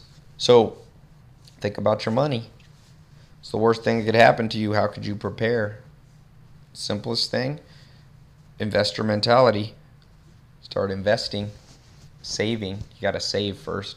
Make sure you have enough cash before you start investing in the stock market or in real estate. Save up a ton of cash. Then you can do what Warren Buffett says. If you save, someone asked about the Berkshire Hathaway meeting that I was at a couple months ago or while ago, and it's like, why is there $20 billion kept in cash at Berkshire Hathaway? Buffett, I think it was Buffett or Munger said, I don't like to rely on the kindness of strangers. When I want to do something, when a dark day comes, I got enough money there that I don't have to go begging everybody to lend me some money. Maybe you've gotten to the point where you're lending. That's not preparing. Prepare. Like Louis Zamperini, he was preparing when he didn't realize it when he was preparing for the Olympics. He was training his lungs, so when that B 24 bomber hit the water at 200 miles an hour, the guy next to him was instantly killed. The plane instantly broke into pieces, caught on fire. The whole ocean was on fire, or at least around him. He was went straight underwater with wires wrapped all around him from the crash. Went 20, 30, 40 feet into the Pacific, sinking. He said, I had learned how to hold my breath and to control my breath. And that's why when the wire slowly uh, became unentangled, he was able to still be underwater for a minute, two minutes, and have the composure to get to the top, get to the life raft, fight off a great white shark, fight off a zero Japanese fighter shooting machine gun bullets on him, go through two years of torture, make it back. And remember, even before that, before he crashed, he had been through one of the biggest dog fights uh, anyone in his squad or in that division of the military ever survived 500 bullets had hit the the um, the plane he was in, and he saved three people's lives and all. This is a man. It's all preparation. It's all preparation. It's all being a proper blend of optimist or pessimist. It's not some pie in the sky. Oh, I speak things into existence that don't. I mean, there's some truth to that. We're gonna actually talk about that, and we're gonna talk about Wittgenstein and the great philosopher about word, power of words. But for now, my friend, for now, words only gonna get you so far. It's okay to have some words. It's okay to have the power of positive thinking. Norman Vincent Peale, isn't that his book? As long as it's tempered and surrounded by a heck of a lot of preparation, tools in the tool belt, mindset of understanding biological systems, that some things are out of your control, and that they're electric fence wires, that you stay within the boundaries, don't touch them, or you're going to get shocked. You pull it all together, and then you expect you're not, uh, I should say, you're not surprised when life throws hardships at you because that's what life likes to do. That is not only something that happens just because of the law of physics. There's no, you know, meteor hit the planet, killed all the dinosaurs, they say, possibly. Uh, it's not like uh, someone purposely was like, let's take this meteor and make it hit the, di- the, the, the dinosaurs. Some of it's just the pure laws of physics. So you got the laws of physics, which don't care about you. Number two, you have the uh, other biological creatures, bacteria, viruses that want to be alive too. And to them, they claim just as much right to this planet as you and I. So you got sickness. You have natural cellular degeneration. Your telomeres, you know, change size, lengthen. Uh, other humans socially have their own best interests in mind. Richard Dawkins, The Selfish Gene. David Buss, Evolutionary Psychology. And happiness, you know, we're not built to naturally be happy. So you have all these mitigating factors, and you might be like, Ty, you're just painting the worst picture of life. No. No, no, no, no. I'm happy. And people who are happy are able to embrace these things and be happy in spite or even because of these things. Now, one thing I was saying about Seligman, um, about this thing, the, the kind of counter argument to everything being your fault, like the Shaolin monk. When something happens and you messed up and you made a mistake and some bad things happen to you, first just say, oh, everything's my fault. I could have prepared better. But at the same time, it's okay. Okay, remember, there's no black and white. There's no 500 year old black and white mind when we're doing this conversation and this rewiring of your brain. You just go, hey, I messed up, but you know, be it's okay to be a teeny bit delusional. Be like, ah, I was busy at that time, so I'll, I'll do better next time, and then just do better next time. You see what I did there? I didn't abdicate responsibility. It's like, ah, but I also didn't fixate. Abdicate, fixate. Abdication means take responsibility, be like, yeah, I should have prepared. I should have thought about the electric fence parts. Or if I got beat up walking down the street, man, I should have started doing this Shaolin when I was five years old. Don't abdicate your duty to be responsible and live up and own up to it. But at the same time, do not freak out and fixate and go, oh, I messed up once, I'm gonna mess up tomorrow. No, I never do. No, just move forward. Time's already pushing you forward. It's like an escalator. You're on it and you can't get off it. You ever been in those escalators where like there's glass walls? What are you gonna do? You know, I guess you theoretically could try to run down it, but imagine this is an elevator escalator with people right behind you. They won't let you. They're crowding it up. That's you and me. We're just moving up. So don't fixate. Just don't abdicate, and don't fixate. I didn't plan that to rhyme, but it does, so maybe that'll be easier to remember. And once you and and that's also a trait of very successful people. Okay, they live up to their mistakes. They ponder them. They think, "What did I do right?" They talk about this in the book The Snowball about Warren Buffett. He has this ability, and then he never thinks about it again. He seals it off in his mind. You might think, "Oh, that's delusion. That's that's borderline schizophrenia." That's you know, no, it's not. I'm not talking about extreme cases of this. It's funny, I get these comments on YouTube. People are just taking things to the extreme and not in the good way. There's a good way to do, you know, argue ad absurdum and things like this in logical tools and inversion, but anyway, I won't talk about that now. But you should not get trapped and locked in and go, I will never do better. You can do better. That's the good news. Remember why human consciousness exists, according to scientists. It exists because we're simulation machines. You do have the ability to simulate to take data from the past mistakes and simulate out into the future that it would be painful to repeat it and change. We are self education machines. You are. That's why I'm so big. That's why I'm surrounded by all these books in my house. That's why I read a book a day. That's why I tell people read. Because, and I'm going to come full circle here. If you really want to prepare, read a lot. Even interesting, Louis Zamperini, when he was uh, being shot at by these uh, uh, zero Japanese, a zero fighter that saw their life raft and instead of saving them, shot at them.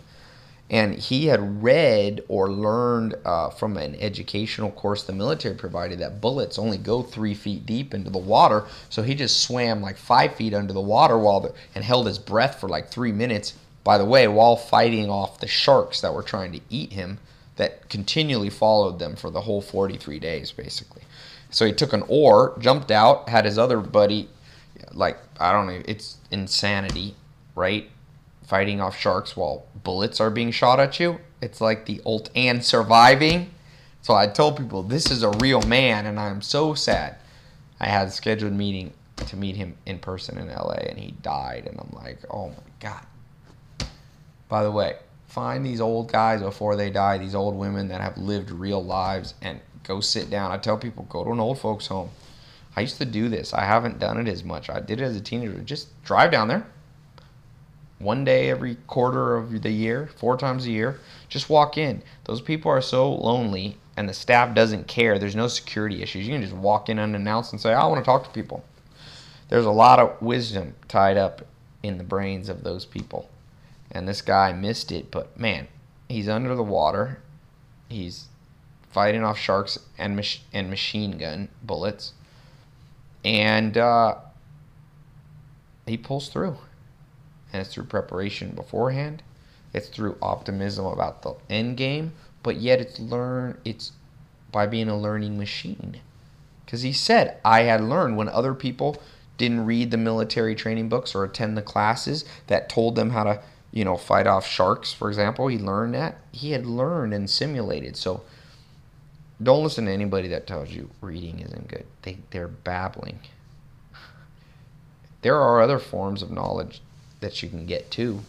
Books aren't the extensive ones, but to the extent that you do this, you are fulfilling what the Shaolin monk says you should fulfill, and you are avoiding what Joel Salatin says you should avoid.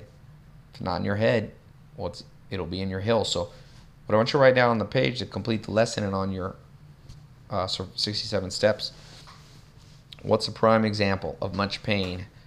What's much pain in your heel? Much much in preparation. What can you learn from it? Own up to it. Don't abdicate. And yet now, how can you move on and not fixate? No abdication, no fixation. Get rid of those both. Learn. And what is a specific area? Maybe it's your finance. Maybe you got to save some money, my friend. You got to have some money in the bank account. You have to. Be a learning machine. Uh, maybe you are very overweight or a little bit overweight. You got to prepare for the dark day. It's going to come for you. And it's going to come real fast if you get too out of shape. Maybe you don't have, uh, maybe your friends, family, romance, social is all in chaos. Live up to it, own it, be optimistic about the end game, be pessimistic or preparation minded, I should say, on a day to day basis, and then go in and fix it. Don't fixate on the negative, fix it, literally. I don't mean that in some metaphor. Just fix it. Call somebody up you haven't called. Be like, hey, I was, I was, you know, a jerk in the past. I'm not gonna be one anymore. Give me a second chance. I don't know what you have to do, and maybe some of them, you'll lose them forever if they're friend. Remember, it's a pain in your heel if it wasn't in your head preparedly uh, beforehand, maybe it's something about your happiness. Pick it, write it down. Intention. Get this down. I, I look at these We we're a social element. Comment back and forth on other people's, and remember, get that private journal. If you feel better about it, you can email it to Ty Ty Lopez. I do look at them. Okay, or you can they'll you know we can attach them to your profile on the site uh, on tylopez.com uh, or whatever site you're on watching this. All right, remember 67 steps. These are not to be taken uh, out of order or in pieces. You need all of them, and this is an important one.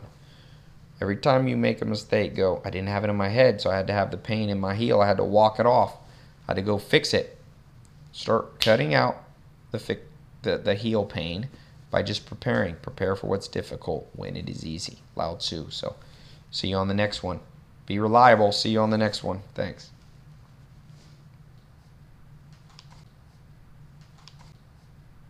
All right, it's Ty here. Welcome to the next of the 67 steps, 67 frameworks, rules, principles, guidelines, mindsets uh, that you need to adopt or you should consider adopting, depending on how much you trust what I'm saying, uh, if you want to find the good life health, wealth, love, and happiness. So, we are talking about, I call this Descartes the investor and solving problems with a calculator. When you seek for truth, the only thing that remains. Dot, dot, dot. So, great philosophers throughout time. You've got Plato, Aristotle. You've got in our modern time Wittgenstein. You have Nietzsche. You have uh, uh, then some guys a little bit in between those modern and ancient philosophers. One of them is Descartes. Now, Descartes famous for various things. I think, therefore, I am. But if you read Descartes or read about him, and as I recommend, if you guys are doing the uh, three books at a time schedule, where you read for breakfast, you just read an old classic book. For during the day, you read like a how-to book, and at night you read a biography to go to bed. Well, Descartes, I was reading about him, and he's famous for many things, and one of those is he tried a thought experiment. Right? You should try these every once in a while, pushing your brain to new places.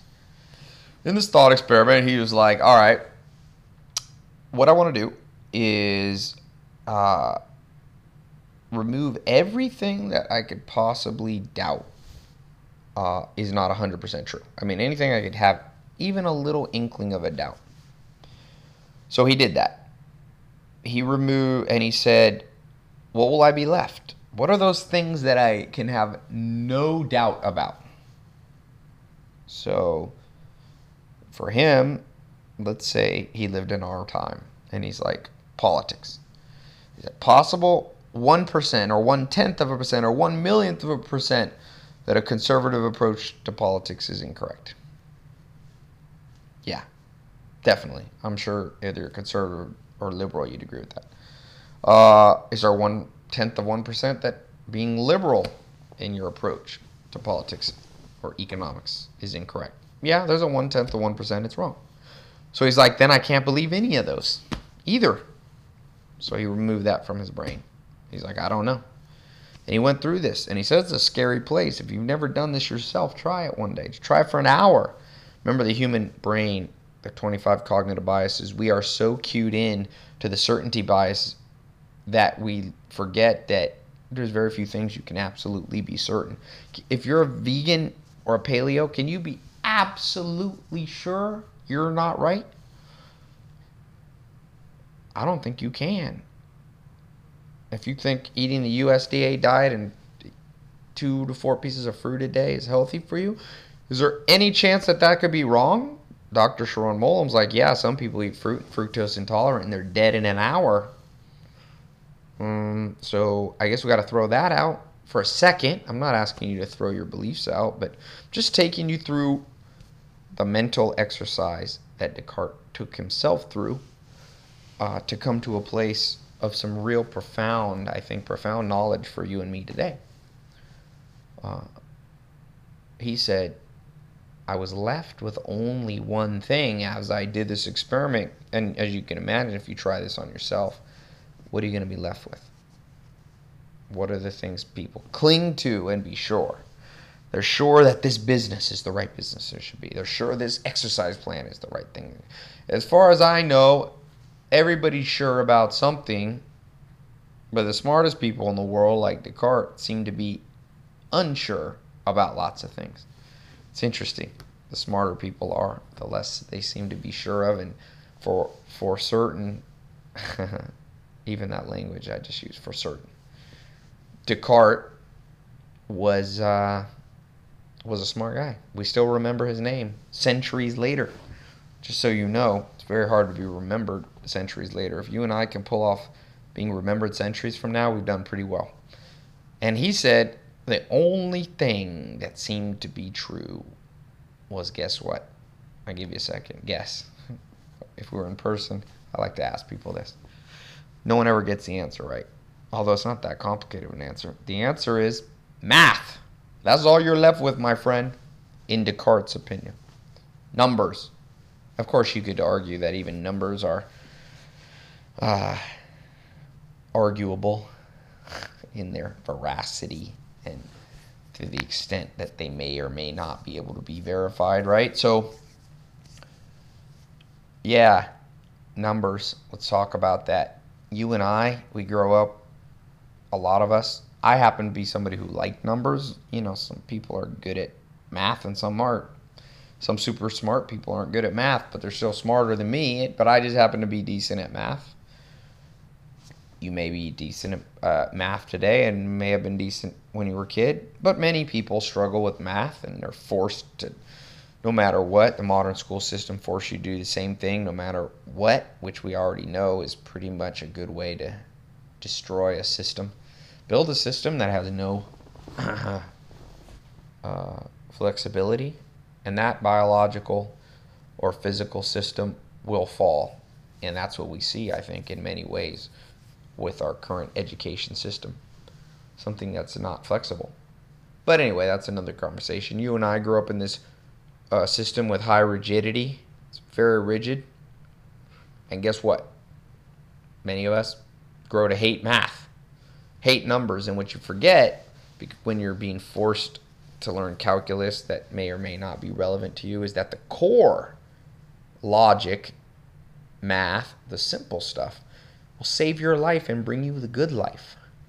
You know, I actually make, we're going to talk about this, you know, I make a lot of my employees go take online math classes. And it's funny, a lot of them that thought they hated math, they end up with a newfound love of math because once you understand what it can do for you, it becomes more interesting because it's context as opposed to being seven years old and some teachers like write on the chalkboard and you're like i'm seven i want to just play outside i don't even know what this means what's this for but when you're older, you're over 18 years old, you become an adult in the modern world, numbers can be important.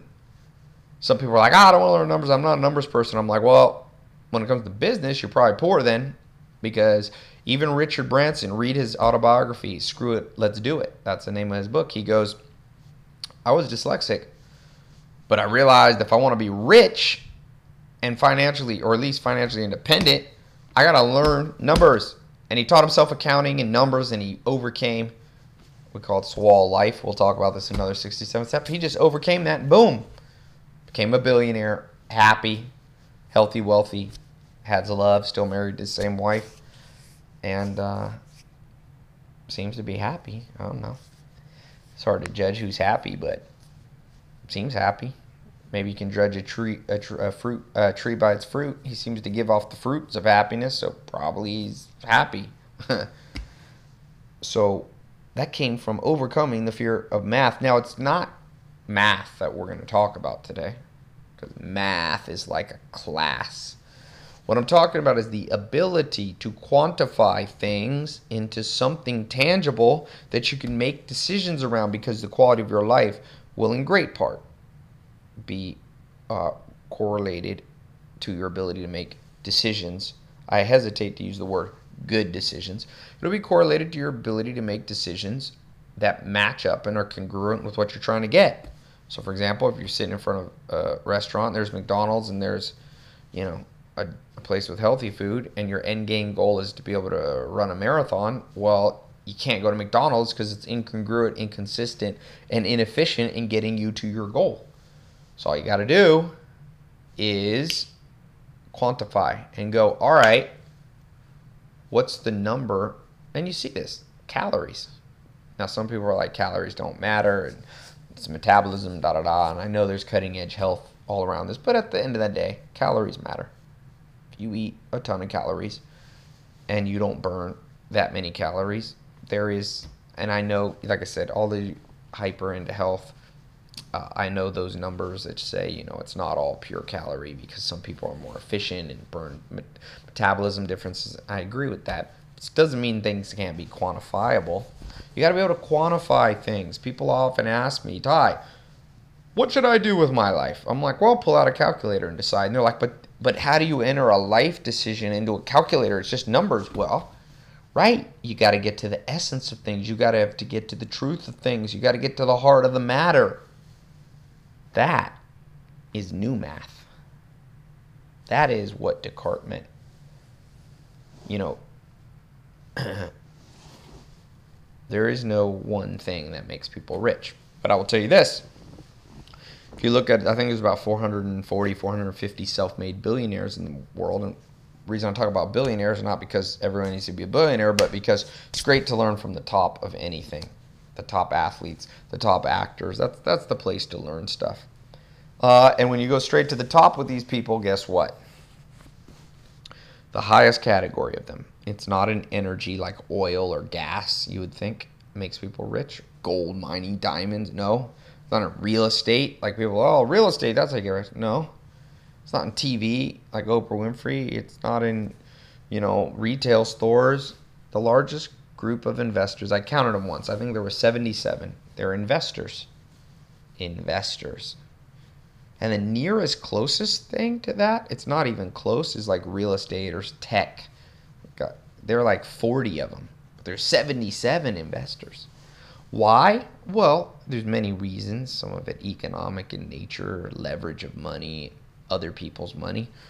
Uh, and the sheer mass and exponential growth of compounding that can come about when you can be an investor and take large pools of money and apply them to or, or you know apply them to a specific industry. There's a lot of money in that, but more importantly, I think it's the mindset that an investor has to be able to quantify. Now, I'm not talking about linear reductionism where you bring everything and say the whole isn't important, it's just the parts that are important. No, I'm saying I'm saying quantifying and being a reductionist are not the same.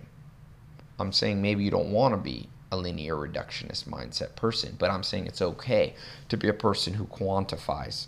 They sound related, but there's nuances there. Uh, when you quantify, so let, let's just be practical here. You have a decision. You have to put your your let's say business. Let's say you have a let's say you're an employee somewhere. And you have an opportunity to quit the job that you're at now. All right and go work for a startup company that's going to pay you more money or have stock options or more potential. Right now, you make 50 grand. At this new job, you could potentially make $100,000. Well, what's the best way to answer that? As John, one of my business partners that I learned a lot from, he said, answer it with a calculator. That was his way of saying Descartes' uh, uh same premise. So what you do is you go, okay, what are the odds that I can stay working at this job where I make 50 grand for a long time and still be happy. 80%. So multiply 50,000 by 0.8, 80%. That means you got a risk adjusted amount of money of 40 grand.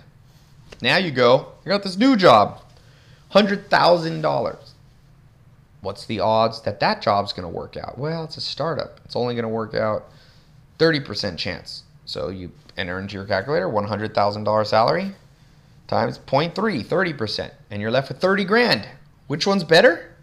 Well, if those numbers are correct, if the projections are correct, in this oversimplified case, it would be better probably to stick with your current job. But if the other job's 100 grand and has, a, has the same odds of paying off both financially and happiness and fulfillment wise for you, it's got a 60% chance, and you multiply 100 by 60%, you're left with 60 grand versus 40 grand risk adjusted. You'd be a fool to not quit your job. Now, I'm oversimplifying in the sense that it's sometimes hard to really accurately assess an exact percentage point and exactly how much you're going to make and exactly a value to your happiness. But you know, it's not as hard as people think. And what you're looking for is clear answers. Like if you put them in the calculator and they come out very close to each other, you're going to have to resort to your gut feeling in that case or make war with a multitude of counselors, find some other smart people, get their opinion. But sometimes it's so blatant the calculator is the gut feeling. You know, sometimes you're like, well, I hate my job every single day. I make 50 grand and there's a good chance I'm going to go insane. There's a 90% chance I'll go insane. So then you multiply 50 by 90% and you're left with almost no money. right? It's it's the calculator value is like nothing. 5,000 bucks. You know, you're making under 10, 10 grand. On the other one, you're like, well, it's 100 grand. And this is what Jeff Bezos did this with DH Hill. He worked there. I think that's the name, DH Hill. He worked for in the 90s, a big financial firm at Wall Street, and he was making good money. And he's like, okay, or I could go start this startup, Amazon, which has a 70% chance of failing. But then he factored in the, the regret factor. And he's like, well, the regret factor is huge. So I got to put that into my calculator. And all in, when he, the numbers came out that leaving DHL and forming Amazon was such a clear choice that he never even had to think about it. You know how freeing that is when you can make good decisions? I talk a lot about Warren Buffett says you don't want to suck on your thumb. Meaning, most of us, we are presented with fairly difficult decisions in life who to marry, religion, follow, politics, what to do for work, who to listen to, what books to read, who, who to date, who to befriend, you know, what charity to support, what school your kids should go to. You got a hundred things. And it's very, you know, Barry Schwartz talks about in his book, The Paradox of Choice. It's like, oh man, I got all these choices, I got all these choices. But at the end of the day, this is a freeing exercise when when your brain begins good at assigning some rough estimate. Remember, it's got to be rough. There is don't get don't think you're going to pinpoint this to the dollar. That's the they call that in accounting or investing the danger of the pro forma. You know, someone's like, "Oh, I got the best investment." There's a funny Ali G uh, YouTube, uh, the comedian, where he dresses up like this ghetto guy, and he he meets this investor, and he's like, "Well, I project." He had this idea for an ice cream glove. It's hilarious. Donald Trump's in it. He did it with HBO. Uh, Ali G, Sacha Cohen Baron, and he uh, he goes. What did he say? That was so funny. Well, yeah, he gets this investor pitching this idea of, a, of an ice cream glove. Now, the investor doesn't know he's a fake character playing a joke on him, but he's like, yeah. He's like, the investor's like, why should I invest in this idea? It doesn't sound like a good idea. He's like, well, I did the math. Number of people who have hands in the world, right? Whatever, six billion at the time, seven billion. Number of people who like ice cream, 80% of them. So he's left with like, you know, five or six billion. And then he's like, the glove will be $15. So he multiplied 5 billion by $15. And he's like, see our projections, this thing, you know, and he says gillion, billion, trillion dollars. So that's a pro forma where you're assigning crazy values. Obviously, that's a joke, but point being, you're not going to get this thing perfect, but you're going to get rough answers.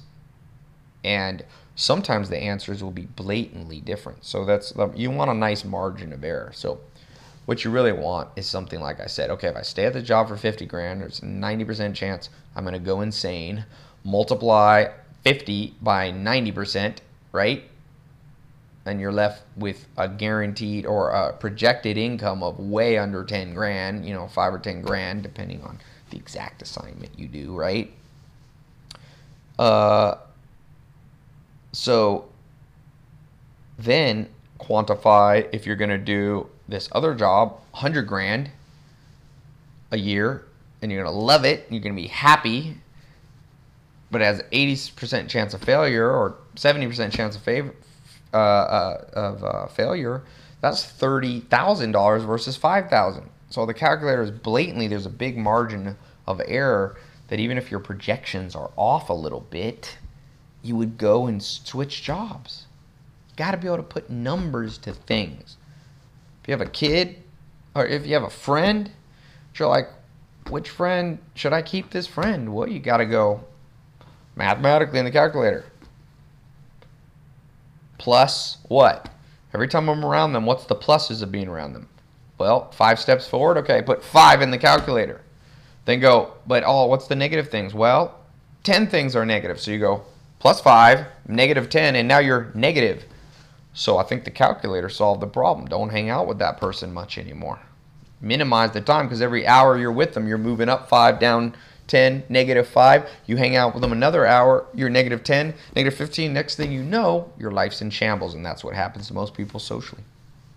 Health wise, it's like, okay. My mom used to say, it's not what you eat 90% of the time, it's what you eat 10% of the time that kills you. She's right. So if you're occasionally eating bad and then you're beating yourself up for it, no, beat yourself up for the 90%. I mean, don't beat yourself up at, at all, but I talked about that in the other one abdication versus fixation. Neither abdicate nor fixate. So don't, you know, say, oh, it doesn't matter what I eat. That's abdication of clear truths about the human body. And don't fixate and go, oh, I'll never change. Put them in the calculator. Be like 90% of the time I'm eating junky. 10% of the time I go and have a, you know, eat a salad. That 10% doesn't offset the 90%. So right there, you don't even need a calculator. You're like 90% bad, Add up the times you ate bad food yesterday. I read the average American. I was reading Fast Food Nation, and the average American eats like four days out of the week eats junk, health, uh, junk fast food. So that's a calculator decision. If you're eating out at McDonald's once a month, you're probably going to be fine. I mean, it's not ideal, but if you need to do that because you grew up nostalgic about, you know, burgers and fries, do it. Put it in the calculator though. But if you're doing that thing four times a week and your end game is health, well, love, and happiness, man, you are incongruent with your goals. You're inefficient, inaccurate, and headed for trouble, man. Money, obviously, you quantify decisions. Socially, I was telling you how you do it. Happiness. I've done that in my life. It's like, okay, every time I do this, I gain like two points, but I'm like 10 times, 10 points negatively uh, affected and unhappy. So I just quit that. Now there's some things you do them, you get 10 pieces of happiness, and then you get like two negative. And then the calculator shows a positive gain, so you go for that. I hope you see where I'm going here. I don't care if you're newbie to math and quantification and you don't like this and you're kind of scared, oh man, Ty's telling me I got to be a mathematician. That's not what I said. I said, do you want to live a good life? My mom used to tell me, Ty, you can have everything you want in life, but you can't have everything. Anything, but not everything. So, is your goal to just say that you're not good at math and keep yourself from pushing from pushing yourself at all? Because you'll get that result, but you might not get another one, which is the good life. Like I said, Richard Branson could have been like, "Well, I'm dyslexic. I have all the reasons in the world." See, reason, reason, reason, reason, reason. But he realized he could keep his reason, or he could give up his reason and get something way better. See, he did the math. He quantified this sucker. Quantify. He said the pain of getting rid of my dyslexia or overcoming my dyslexia. I don't know that you can get rid of it, but I think you can overcome it. Uh, massively outweighed. I mean, was was Mount massively outweighed by the benefit of becoming a billionaire. I think he made the the right choice if your goal is the good life. And a calculator will do the same for you. And as you begin to look back, the things you're doing right, the things you're doing wrong, I'm telling you what they are, my friend. And I don't mean that condescendingly because when I say my friend, I'm really talking to myself in the camera. I got a little monitor, I can see myself. so I try to keep it personal by talking to you and talking to me. I'm like, man, quantify, quantify, quantify to death. You may need to go online. There's some good, I forget the name, there's some companies out there. You can do some math. It's not that hard. Don't be afraid of the word math. Remember, I, if you've seen some of my YouTubes, I had a our podcast called "The Tyranny of Your Upbringing." Do not be the slave of the tyranny of your upbringing. overcome the amygdala fear. That's in 67 steps that's coming up. Overcoming the amygdala, the fear center of your brain. Create new fear annihilation memories in the MPFC, medium free front, uh, medial, median prefrontal cortex, right here. You can overcome all this. I want you to get good getting out a calculator. Literally, by the way, I everybody who comes work for me, all the interns, you may be an intern watching this, you may be in the program, apprenticeship kind of program.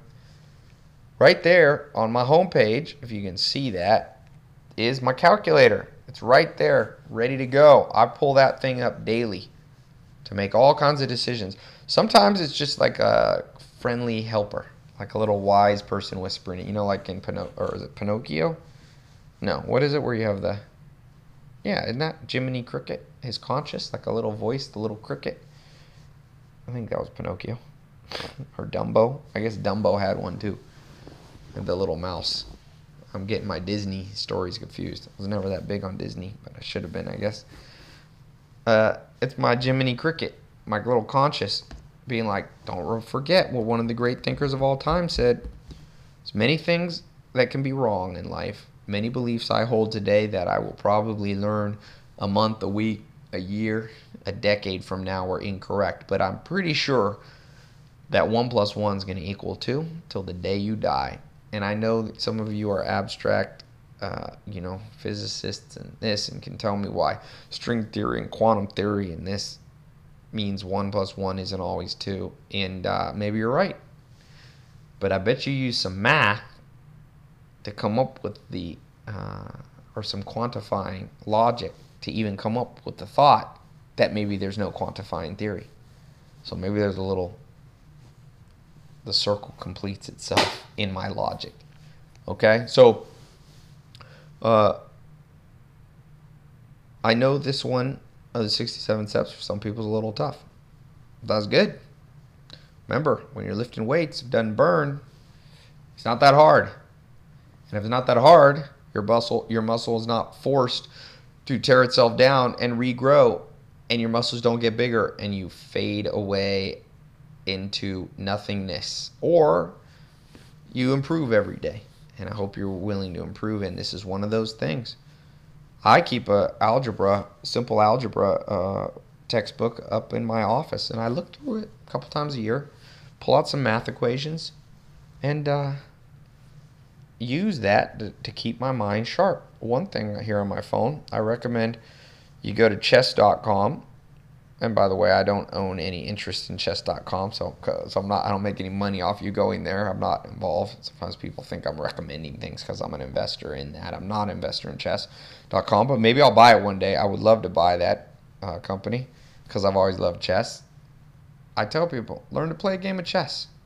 Play it once a week, once a month. Another good one is backgammon. I'm gonna show you. I got this little free. These are all free Backgammon. I've been playing chess and backgammon. Lucky enough, my grandma, my mom had me. My my dad was uh, not around when I was born. Went to prison. Was from Harlem, and uh, and ended up you know not there. So my mom went back to um, live with her mom and dad, and uh, stop there. I'll keep this. I'm almost done. I need about 15 minutes. Try to keep these around 30 minutes. I think is a good number. And we are rolling again for take two of the next 67 steps. Number 15.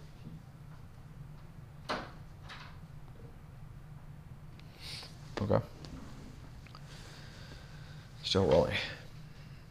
So, you know, raised by my grandma and grandpa, and they were both into math and science and all that stuff. And uh, they also like games and chess and backgammon. And I'm thankful for that because it began to teach me at a young age how to quantify risk because your life has a lot of risk. You want to minimize it, get the most return for every unit of risk. Risk adjusted return, alpha, for all of you investors out there. Uh, and for those of you not into finance, this is not a financial conversation per se. This applies to health, wealth, love, and happiness. So if you care about health, wealth, love, and happiness, this pertains to you.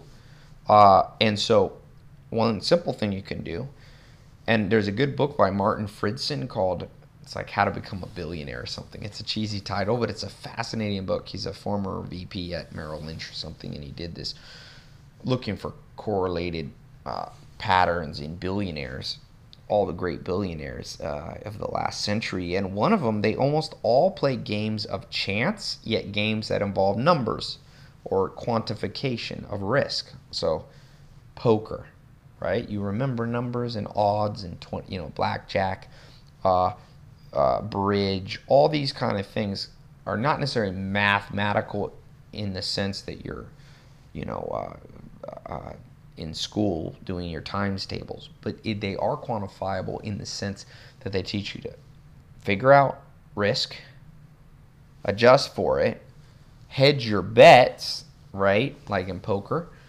Um, and they're games of risk. You know, I used to think life is like chess. In many ways, chess is not like life because in chess, the best person always wins. But in life, the real life, there's fate and and physics and chance and gravity, and you do your best, and a brick falls on your head, and like all like so, it's more like backgammon or poker where you got to play. If you play multiple hands of it, right, you win in the long run and that's what you have to prepare for. So what you have to do is know that at any hand of poker or hand of life, you can make mistakes. You could quit your job and go to the other job, and your calculator was like, "No, that's what I should do. That's what I should do."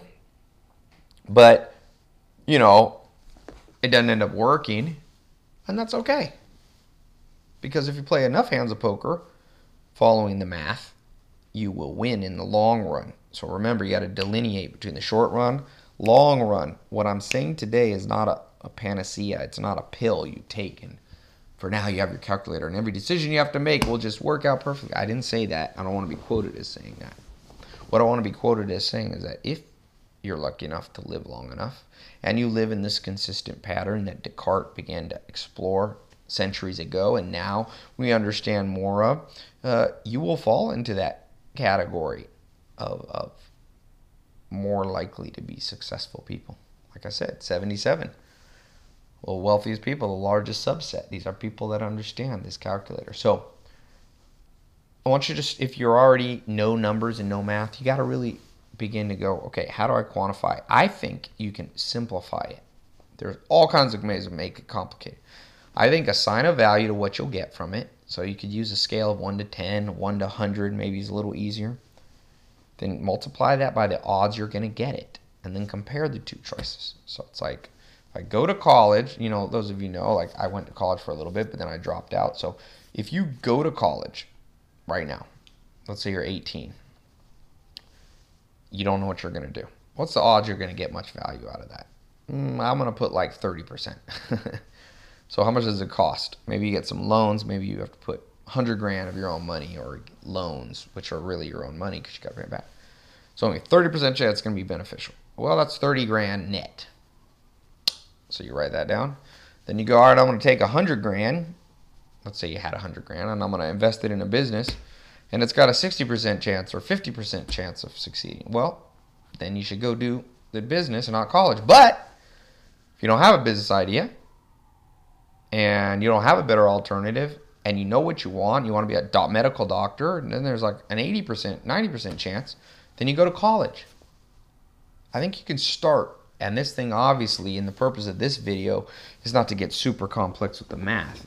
I know how to do that if that makes you feel better, but you know, I don't want, that's not, I'm not in the math teaching uh, mode right now. What I am in the mode of is a new mindset. That's what I promised in these 67 days. And I want to live up to the promise I made, which is want you to get good at this stuff right here. And you can do it. I'm telling you. If you do this, it will change your life. It will change your life. And the good news is one of the 67 steps and the Peter Drucker book talks about 18 month time frames. Over the 67 steps, you're going to begin to form a new habit. And over the 18 next 18 months, this will change your life slowly but surely you get ahead, not necessarily in fast spurts. It's classic Charlie Munger. Quote word for word. Go to bed a little bit wiser. Go to bed a little bit smarter.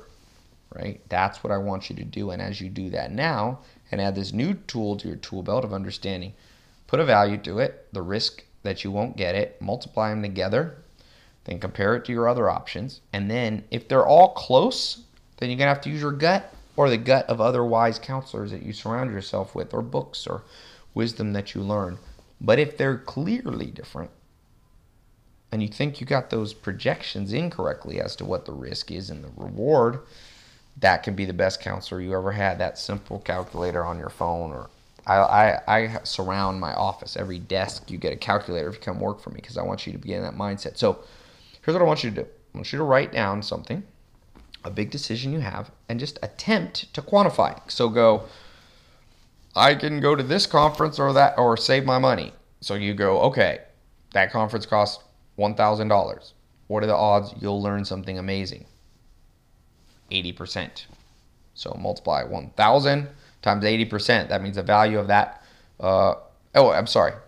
It's not the cost of the seminar. Let's say you think you're going to get a value that's going to help you make 1,000 more dollars in the in the near future. And what's the odds you'll be able to actually learn it and implement it? 80%. So then the value of 1,000 times 80%, 0.8, you're left with $800. The value of that seminar is $800. Now, let's say you take that $1,000 and stay at home and go to Disneyland and buy a new Louis Vuitton bag or, you know, new rims for your car. Okay, so you got the same cost for both. What's the value mathematically, financially, for your benefit of buying, I don't know, a big sushi dinner and trip to Disneyland? Well, as far as I can tell, that's not investor mentality because the next day, those things have no value. They depreciate, or in the case of, you know, the food, it's gone. So, 100% chance that those won't have any value the next day. So, 1,000 times 100% is zero dollars. So, one will make you projected risk adjusted return of 800 bucks the other zero so once you do the seminar now you got to factor in other things going to disneyland makes you happy so maybe you know you put a value of 50% so 1000 times 50% you're left with 500 bucks so in that case but maybe you know in that case you go to seminar but maybe you're taking someone with you to disneyland. You know maybe it's important. Maybe it's a family memory. You have children they've always wanted to go and this is something they've been dreaming about and you've been promising for years. So maybe you go well the mathematical value of that it's a 100% chance this $1000 is going to be worth it. Well then you go to disneyland. There are no right and wrongs. There are only things that move you through time more accurately towards the escalator of life that you want to be on right we're all headed on the escalator some escalators are headed for that's not the good life, that sound. That's my representation of the bad life. And some are on their way very directly to the good life. So remember, the quickest way between two points is direct. So you don't want a lot of inefficiency. This new mindset of calculator is the mindset of investors. Don't invest in things that rush, rot, and appreciate. We talk about this other places. I'm not going to talk a ton about that. This is more about Descartes and the quantification of your life. Now, don't worry. Some people are like, oh, die, then everything's just going to become numbers, and all day I'm going to be crunching numbers. Come on, guys. Let's not be extreme. I love when people bring it's like when you tell, sometimes I've told women, you should lift weights. They're like, oh, no, then I'm to get all buff and super strong, and I don't want to look like, mus- like uh, you know, Arnold Schwarzenegger as a girl. I'm like, you wish that would be that easy to happen. You're not to accidentally lift weights a few times and look like a bodybuilder. Like, you can just stop lifting. It's a weird risk. It's not real. It's like people are like, oh, if I start reading a book a day, the next thing you know, I'm just going to read 100 books a about It's like this, they call that the logical fallacy of the slippery slope. It, there's not always a slippery slope. It's not like once you start doing the math, everything will be quantifying. You're like, oh, can I eat this candy? Can I eat this, you know, bite of food? Let me put it in my calculator and decide. No, don't go extreme, but on the big pictures of life, those elements that compose the major decisions you must make, and even semi important. Put it in a calculator. Get a number. So, homework for you. Put it on the page or put it on the, and also write it in your journal. You can send that to me or keep it private. Keep this public one on the page here, the comment. Uh, you know, that's obviously going to be public, so don't write anything too personal. But what is a decision you have in the future that you can assign a value if you get it, and the odds you're going to get it in percentage versus the other. Just put one. Try it. Worst case, you don't do it right. Who cares? You're not going to do it that right the fir- well the first time, but you get better at things. It's like someone going on the basketball court. Have you ever shot basketball? No, I'm not good at it. Well, I'm like, of course. Doesn't mean you shouldn't do it. You get better over time. You want there to be rules to life. You want to not be good the first time because that means that there are rules and a life without rules is like you getting on an airplane and wondering if at 500 miles an hour there'll be enough thrust and lift to lift the plane uh, safely to the destination you're going. You want there to be rules and there is rules and the rule is this thing is going to help you even starting today build out this skill skill tool in your tool belt and eventually this will come second nature to you especially on big decisions. And then hopefully some of you will be in that category and I can come visit you when you're on the Forbes list and you can be like that Ty guy he gave me this little hint. Uh, and you'll be the next billionaire or maybe not billionaire maybe you'll be the next Martin Luther King Jr. or Oprah Winfrey or Alexander the Great hopefully you won't go to war and kill people but uh, you'll conquer some other problem like Bill Gates conquering disease and malaria. Maybe you'll be the next Nelson Mandela and win the Peace Nobel Peace Prize or Elie Wiesel or the next Einstein. I don't know, but it's going to start with you being able to clarify all the complex decisions, get them down to some simple numbers, and those numbers will be your best friends. Play chess. It's your assignment. I don't always give assignments. Download the chess app, a backgammon app. Play it with your friends. If you're not good, you'll be better. Try out, try some math. Pull out the old book. Once in a while, when I'm sitting and I don't have anything to do, I'm like, Ty, what's 18 times 14? I just keep my mind sharp. You don't have to do thousands of math problems. It didn't have to be horrible like it was in junior high or high school. There's no trauma coming for you here from the 67 steps. It's all what you want. I'm, we're all headed, we're trying to head towards the same goal here health, wealth, love, and happiness, the good life. So, hope this has been helpful. Leave those comments and uh, I'll see you on the next 67 step. All right, welcome to the next in the 67 steps. Today we're going to talk about. Oh, by the way, I got an iPad here. I've been holding out. Actually, mine got stolen at my last party, so somebody always steals. That's the only downside of having parties when people, when you have 500 people, people bring their neighbors and stuff and uh, or friends that I don't know. But I got one now. So according to the iPad, we're on Rousseau, the Renaissance man, and iron sharpening iron. And I've kind of added onto that the edge effect. So, um, the for those of you who love history, which I don't think is many people anymore, I think it's because school has made us hate history because they forced it down your throat. But history is actually pretty interesting uh, if you want to get something big in your life because as Richard Dawkins talks about in The Selfish Gene, our brains are simulation machines. So the more you can simulate in terms of um, trying to accomplish something without actually having to do it, the better off. That's that's why, of course, you know, fighter pilots, you do not start as an airline pilot in a jet because one little mistake is obviously death, right? But by the way, when it comes to success, like health, wealth, love, happiness, people are literally getting in the jet of their life and just flying off and uh, crashing most of the time occasionally pulling it off. But just imagine trying to become a pilot by trial and error. It's not a good way, at least not literally in the air. So you want to be a simulation machine, get in the simulator, and that's what history is.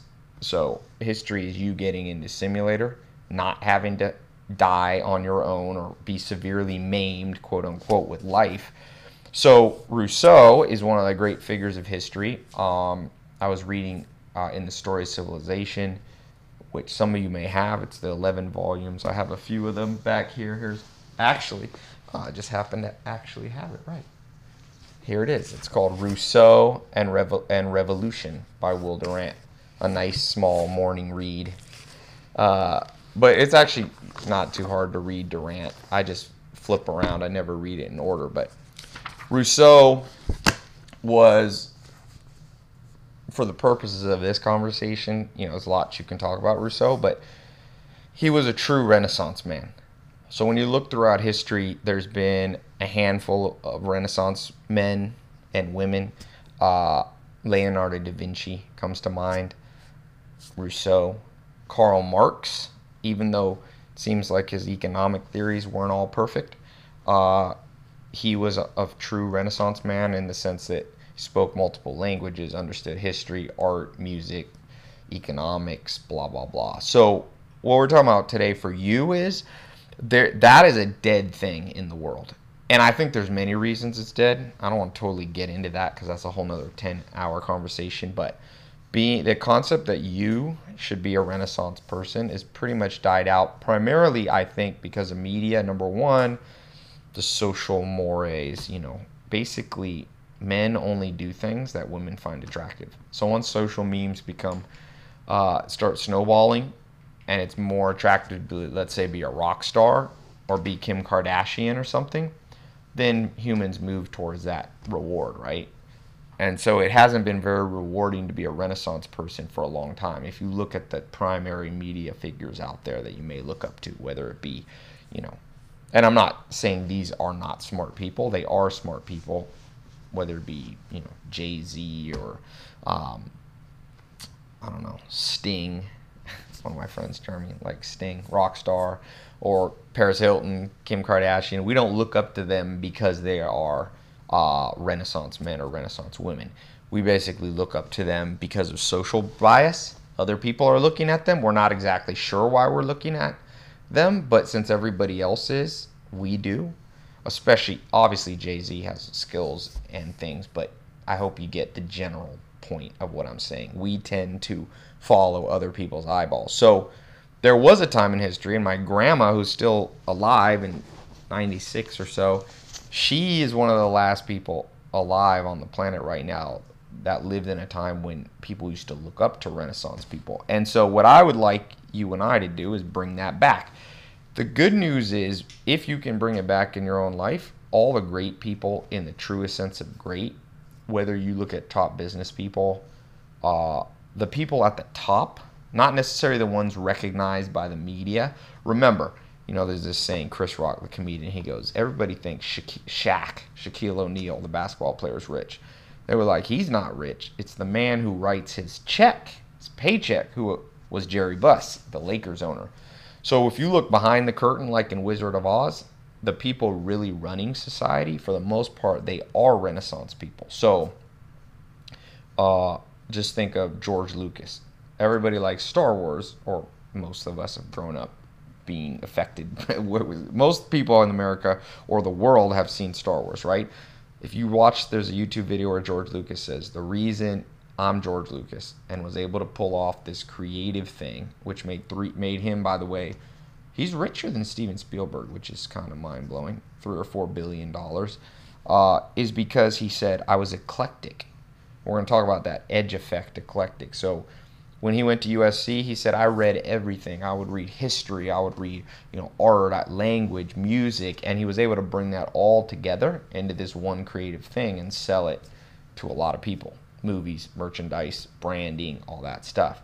So there's a, a Renaissance person. If you look at top business people, most of them are Renaissance people, whether it's Bill Gates, Warren Buffett, Steve Jobs, these guys. If you see that Steve Jobs movie, there's a there's a scene where Steve Jobs took this um, calligraphy class or something like that, which obviously you would think if you're in technology, right? By the way, the definition of Renaissance is kind of multifaceted, right? So you would think, and there's this kind of understanding the world's like you want to do tech, you just go after tech. Well, he says if it wasn't for that calligraphy course that I took, Apple wouldn't have the pretty fonts that you see, you know, on our iPhones or iPads. So he was able to draw on a broad collection, eclectic, and that's one of the things that I learned from Joel Salatin the most. And that's something I'm passing on to you from him and from the people he learned it from, the mentors, guys like Allan Nation and, and other people. Joel is really a mentor driven guy, had many people influence him, whether it be in books or in real life.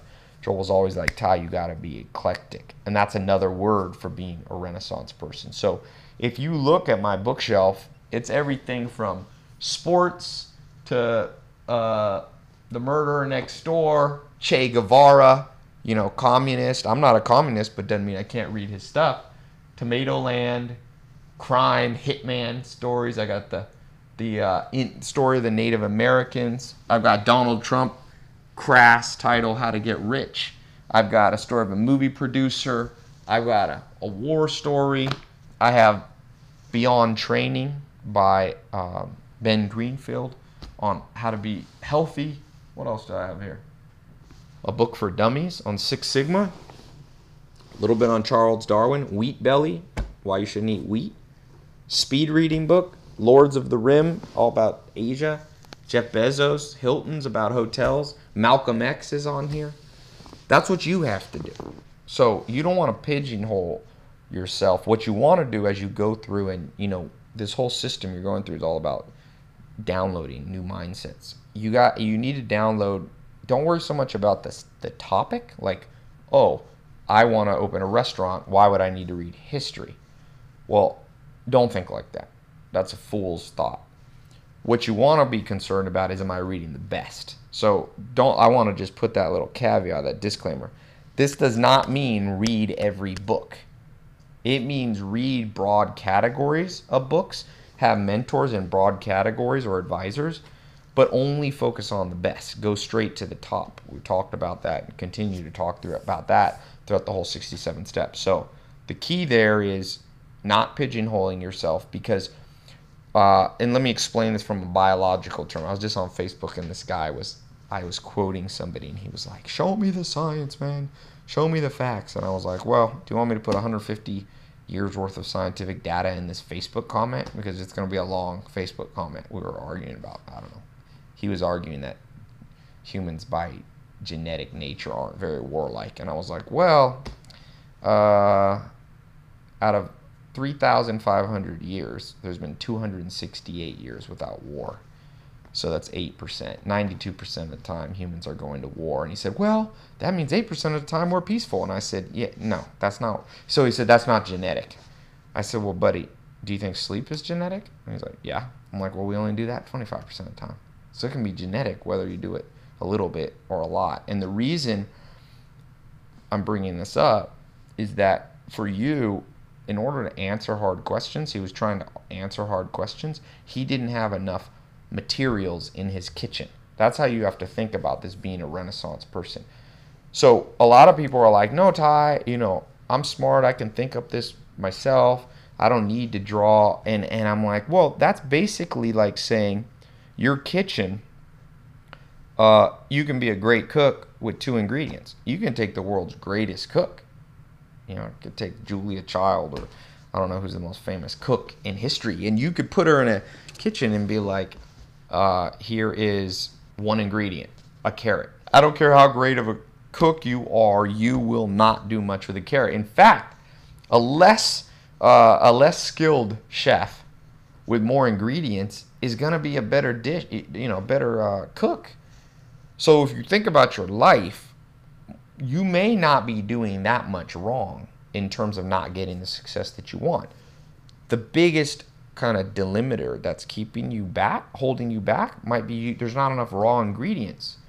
It's like Charlie Munger said. I, I don't believe I believe in the discipline of uh, learning from the best. I don't believe in sitting in a room and just trying to think it up yourself. Nobody is that smart. Rousseau, I was reading when Rousseau wrote a book. He read 200 books before he wrote his one book.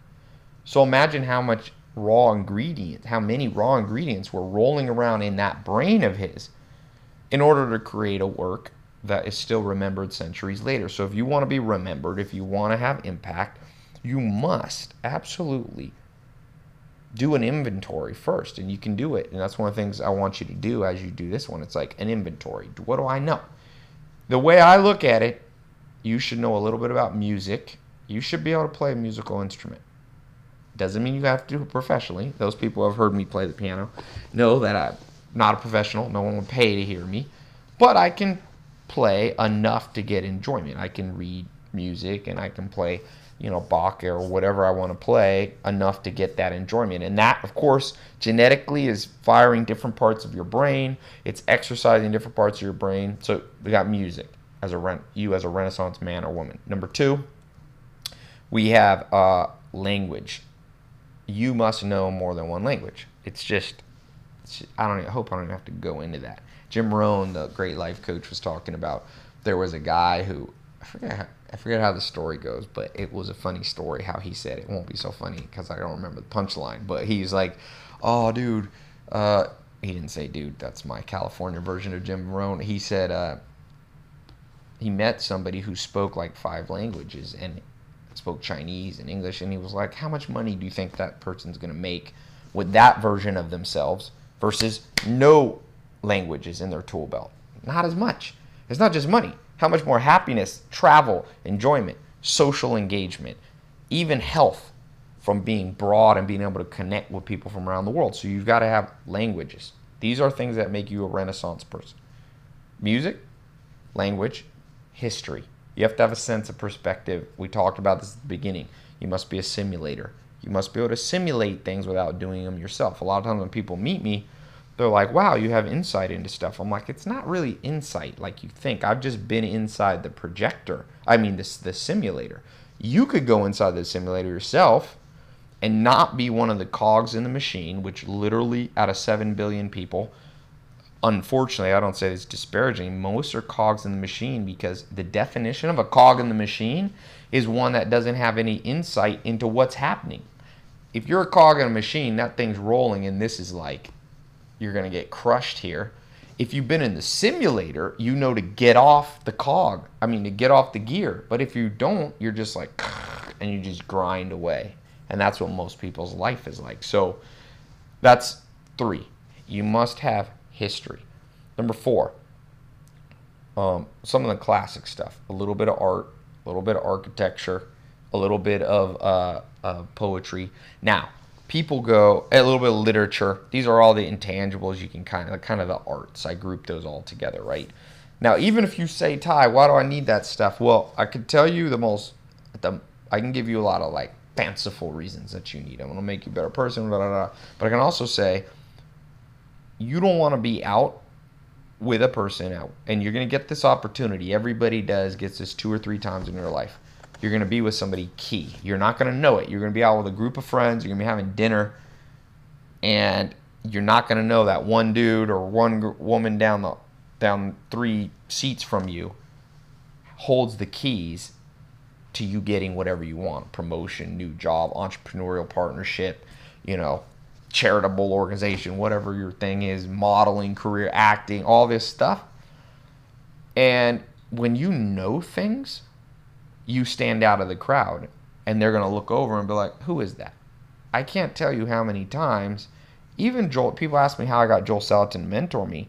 I don't remember. I was 18 and I went and visited him, but I must have said something, been interesting enough that he called up when we, my family, we went home. I was still living at home. I was in high school. And Joel called and said, Hey, is Ty available? I want him to come for this three month internship or apprenticeship. And then it went on for two and a half years that led to that. It's like the butterfly effect. So if I hadn't had any knowledge in my head and just been a moron, he would have picked up on that. Smart people are smart.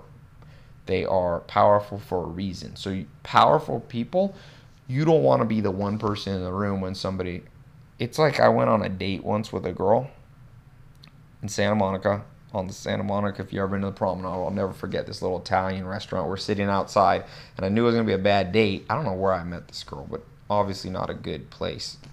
Because I said to her, "Oh," she's like, "What's up in your life?" I'm like, "Yeah, next week I have to go to Miami," and she goes, "Oh, Miami? Where's that? I've heard of it before." And I was like, "She's like, isn't that California?" I'm like, "It's Florida."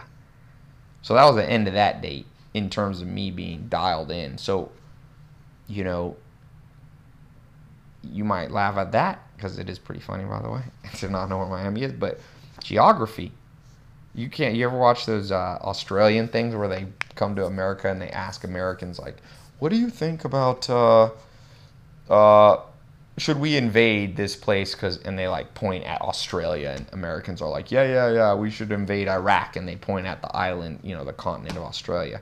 So you and I, we grow up. It's very easy as Sam Chupp used to tell me the Amish man, he's like, watch things happen, make things happen, or wonder what happened. The opposite of a Renaissance person is pe- per- people who are always wondering. They don't know anything. You must know a lot of stuff. That's not to say that you only should be a jack of all trades. I purposely differentiate jack of all trades, which I think you don't want to be because it's not possible. Even Leonardo da Vinci, one of the as great as Leonardo da Vinci was, one of the weaknesses of da Vinci, if you study him, is that he left a lot of things undone. He was that person out. Now, some of that made him a very creative guy, so it turned out okay, obviously, for Leonardo. But on the flip side, imagine if he had been a little bit less of a jack of all trades. A little bit. Obviously, who am I to try to correct Leonardo da Vinci? But I have to think that like being a jack of all trades is more saying, "Oh, everything's easy. I can be good at." And I see that, by the way. That's such a huge problem. I posted on my Facebook. If those of you, by the way, if you're not on my social networks, you need to be on all of them because I post unique stuff. I mean, assuming you want to hear my stuff.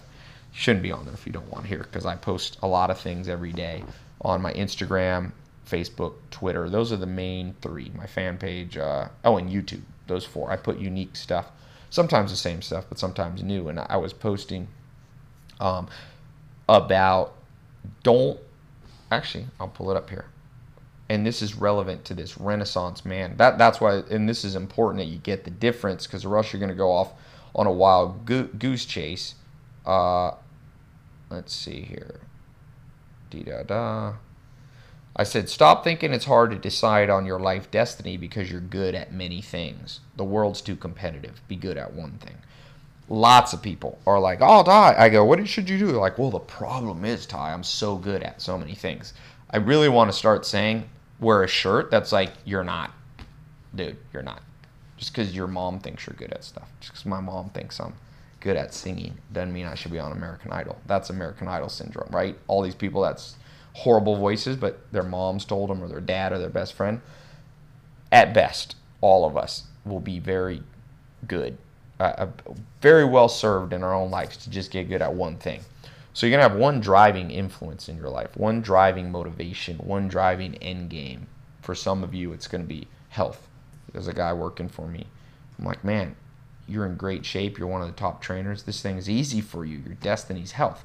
Doesn't mean though he should not know where Miami is, right? Because that's going to impede him on his journey, changing world, you know, changing the world through new ways of training, weights, diet, all that stuff. You got to know a little bit of everything. So you get your one driving force moving along, and then you're supported by all these other ingredients. So it's almost like we're back in that kitchen metaphor. You're in the kitchen, you're making one thing. Let's call it a steak, right? You're making a ribeye steak or if you're a if you're a vegetarian, I don't know what is the equivalent, a ribeye tofu burger. uh, so you you have this thing, and then you have to garnish it because to just have that thing would be dull, but yet that is the main thing. So this is a nuanced conversation. A lot of people I notice like, wait, Ty, you said the opposite, and I'm like, no, I didn't say the opposite. It's called nuances. You as an individual have to be nuanced. You got to be able to go, okay, there's one main thing, but there's also supporting things that are broad. So it's like George Lucas obviously was in the fantasy, uh, fantasy sci-fi world, but he did know about music. Him and Spielberg got that one famous composer, so they knew they could appreciate music, and that contributed to make the sci-fi film amazing. And they knew a little bit about science and a little bit about you know character development and psychology and all this. So you have to know lots of stuff, and and uh, I mentioned this edge effect, and this is a very interesting effect that most people don't know. That, and again, it's from I learned this from being eclectic, being on a farm with Joel. Joel Salatin said, "Look, if you look on a farm, most people have this. There's this myth that most wildlife live in the middle of forest. You'll hear environmentalists like, "Don't cut down this forest," and I'm not talking to or for that concept. I'm just saying the truth is the middle of the forest is barren of life for the most part. I mean, there's trees there, but in terms of diversity of life, there's not much there. So the middle of a the middle of a, the ocean, for example, you drop way out in the middle of the Pacific Ocean, go way down, or, or maybe I don't know, 100 meters down. Less life than you would think is there. Less diversity also. If you go uh, in the middle of grassy fields, especially they call them monocultures, all the same species. Not a lot of diversity, not a lot of activity. Where is the most? Well, you find it if you have a pond, trees, and grass all intersecting. That's where you'll find the deer drinking at five in the morning. That's where the most birds will be. That's where the most fish will be. In the ocean, where are the most fish? In places like reefs, right? Where reefs meet the shore and, and varying ecosystems collide. That is where there is tremendous uh, upside in terms of diversity and activity. Uh, that's where there's mixing. That's where there's new ideas. It's, the, it's why cities are important in the world for all the bad that there is in cities in terms of pollution, environmental crime, and so on. There are some upsides. You have tremendous friction and movement of people from this walk of life meeting this walk of life and when that all comes together, that soup, that's like the primordial soup, right?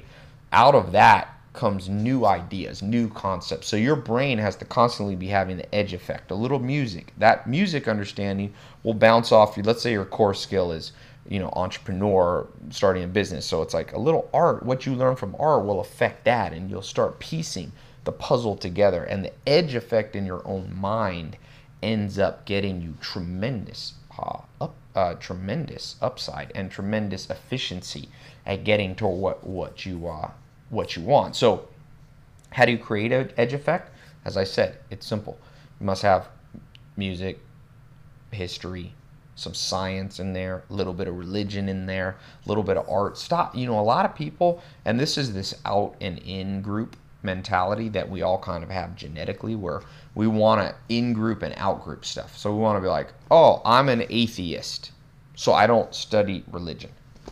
Or I am a environmentalist, so I don't study factory conventional farming. But I'm telling you, there's a bit of truth that you and I talk about this in another 67 step is the Robin Hood syndrome. You, I mean, uh, Robin Hood mentality. You want to be Robin Hood.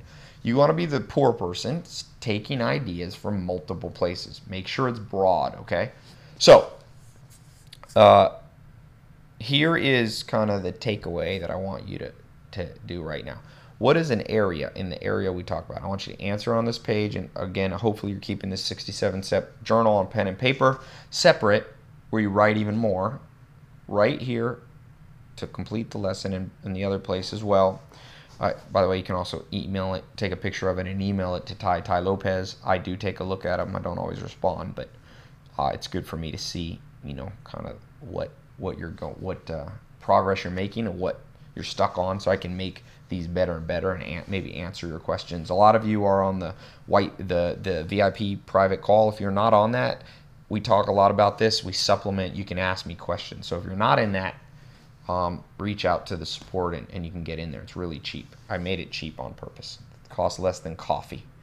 So uh, some a lot of you are already in that. So here's the question to you: of those areas I talked about, remember we have the arts, we have history, we have music, we have language, um, religion. I'm gonna put in there these cultural things, economics, academics, fiction books, uh, geography, right? You don't want to be the person that doesn't know uh, uh, that doesn't know uh, where Miami is. Science, whatever is your thing or not your thing, I want you to answer which one of these are you weak on? Because that one that you're weak on, we're gonna change that forever. Six seven days, you'll have new habits in your brain. You'll stop saying no. Your bookshelf will look like this. It'll have lots of diversity, but remember, only the best books uh, so what's going to get you there? Let's pick one thing that you're weak on and then start. For some of you, like I keep on my phone this little app, how to learn Swedish, right? And I, now you can use Google Translate and just start learning a language. That French you've always wanted to learn, why not learn it? Don't worry about if people say, oh, French isn't that helpful. Just learn it, whatever you like. Who cares? Because once you learn one language, it helps you to learn another. So uh, it could be music, pick up a guitar. You can buy a keyboard. I have a piano upstairs. I have a grand piano, but people are like, I can't afford that. I'm like, well, a keyboard is about 50 bucks, maybe cheaper. A lot of times you can get pianos for free. People will give them to you. Guitars, almost nothing. You can get it. I remember when I was in India, Hyderabad, India when I was a teenager, and I got a guitar for a dollar, and it worked okay. So you can travel to India and get a oh travel. I didn't add. Some of you are not well traveled. I mean that kind of groups into geography. But what's your weakness? One of them. We can't fix them all. Rome wasn't built in a day. Remember, there's the 67 day mindset, and you're going to learn as you complete this. There's an 18 month, and that's more advanced. But first, I want you to get this core stuff down. Then we'll move on to the 18 month time frame. But within the 67 month, uh, 67 days, let's fix one of these. So what's yours? Write it down here, and write a simple solution. So if it's like music, like put a resolution. I want to learn how to get a I mean, I want to buy a piano or a keyboard, or I want to get a guitar, or I want to learn a language, or I'm going to pick up a history book, or whatever it might be. What's your resolution? Because Renaissance man, you have to, or woman, you got to be like Rousseau. You have to be uh, uh, broad-minded. And I also, and in closing, I talked about this iron sharpening iron and edge effect. So just so you know, iron, there's a saying, as iron sharpens iron, so a friend sharpens a friend. The, each of these ideas, especially the ones that are counter to you, let's say you're, oh, by the way, politics, learning the other side, uh, reading books, if you're liberal, by conservatives and conservatives by liberal. As as Buff, uh, Munger said, I do not have, I do not grant myself the right to argue anything until I know the other side better than they do. So that's all being Renaissance. That's the edge effect. That's enhancing the ingredients in the kitchen of your brain. And so, as a as a just kind of a warning to you, some of this is going to entail conflict. Conflict with the own your own inner monologue, the stories you tell yourself, like, no, I am this. And as you start becoming a Renaissance person, you're gonna feel these ideas grinding up against you. And most people aren't tough enough to handle that. They're like, oh, this is garbage. This book is garbage. You know, I brought up that Hillary Clinton book. Man, nothing gets people more riled up than Hillary Clinton. Now, I'm not a Democrat, but I learn a lot from reading that. But boy, people are like, why are you reading books from that lady? And of course, all the liberals are like, oh, it's so awesome you're reading that. What everybody, all those people, and you especially, have to embrace is the conflict that's going to come from being a Renaissance person, especially at the beginning. And you have to think of it, iron sharpens iron, so, so a friend sharpens another friend, meaning the blade of your brain, the quickness, the dexterity of mind that you will have is going to get enhanced by this rubbing off. But it's going to be a little painful at the beginning. You may not like the fact that you're being not forced, but you're going down a path and being presented with ideas that you've aligned yourself with the opposite side. You're going to have to toughen it out. Really, it's why because eh, eh, that's why I'm saying this at the end. The main reason people can't do this, and whatever resolution you just wrote down, maybe it's to, you know, read a book on history or or the main reason you're going to struggle with that is you're going to pick up a history book and all of a sudden your conception of life is going to be challenged subconsciously. It's not often a conscious thing people are just like, oh, I don't really get anything from this book. It doesn't really jive with me. Well, that's more often about the person saying it. That's a flaw in them. So I don't want you to have that flaw. I don't want you to be like a knife that has all the potential in the world if it would just get sharpened up. Most people are like a butter knife, man. They're a butter knife. Of they cannot cut through and get straight to the point and not get straight to their goals. As you do this, whatever your one resolution is today, uh, the knife of your brain is going to get sharp. And Renaissance people are sharp. I'll tell you this. If you and I would have sat in a room with Rousseau or Karl Marx or Leonardo da Vinci, they would have been fast. That thing would have been like a well oiled machine, their brain. And uh, that's why we still talk about them hundreds of years later. So, that this is an important 67 steps. It's a real practical one, it's an easy one to do. And uh, I will see you on the next one. All right, welcome to the next of the 67 steps, the frameworks, guidelines, principles that you need to get what you want out of life health, wealth, love, and happiness. So, call this one. It's to be a little controversial one here, so don't get too mad at me if you don't agree. Remember, I have the rule anybody can disagree with me, but you got to be able to back it up. Whatever I say, I try my best to back it up. As long as you do the same, I never get offended. All right. I call this Elon Musk's 14 hour workday versus the 4 hour work week. the myths of our time. So, I believe if you are an entrepreneur or even not an entrepreneur, and this is not to pick on any one author, any one book, I just call it that because there's this idea out there in the sphere of thinking that um, you can build something very efficiently, outsource the hard parts, and just be left with the stuff you love all day. And through the power of magic, I guess, you will accomplish a lot. I call BS on that. Um, Elon Musk, who I went, I got invited to this little private talk he did here in, in, in Hollywood or in Los Angeles, actually Santa Monica. And he came in and he said, and by the way, if you don't know who he is, billionaire, worth seven billion dollars. The only man alive right now who started three companies from scratch that are each valued over a billion dollars. Tesla, the electric car company, uh, SpaceX, putting people in outer space, and uh, I forget the name of his solar company. Uh, so he has a solar company, and then yeah, PayPal was what he did before. So he's one of the co-founders of PayPal. Sold it. I think he made. He said he made about a hundred uh, million dollars took that money. Interesting enough, he said in that talk, he said he put it all into these new businesses, and he said uh, at the end of the day, he was left with no cash in the bank. He had invested all 100 million in this building spaceships. Coincidentally, is expensive if you didn't know. Uh, and uh, so he said I had to borrow rent money, which is a pretty interesting place to be after you have a 100 million bucks in your bank account, and then you're like, how much is left? I need to borrow rent. But that was him. He was borrowing rent money. But more importantly, he has this quote that I love. He says, If you work 100 hours a week when everybody else is working 40, you know, you'll accomplish in a few months, two, three, four months, what takes the average person a year. So, how did he have such impact in the world? Real lasting impact? It's not just about money, right? And for the most part, if you make your money ethically, uh, many money is a representation of reciprocal altruism. So the reason he has seven billion dollars, which is more than I have, it's because he's added more altruistic value to the world than I have. He's invented an electric car that doesn't pollute the world. He's got a potential solution to the problem of overpopulation. He can put us all on the moon or in Mars. And he's created solar technology that's, you know, whatever, making us not reliable, so reliant on fossil fuels. So my resume is not as good. Hopefully, it will be one day, but it's not. And how did he get there? He correlated, or I should say, he thought one of the causative reasons for him was simple. This man had worked, outworked other people.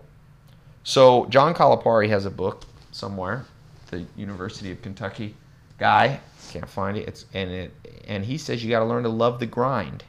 Sam Walton, I'm sorry, uh, uh, Ray A. Kroc he named his book. It's here on my shelf behind me. Grinding it out. Right? The mentality, first of all, the problem with trying to well, let me let me step back.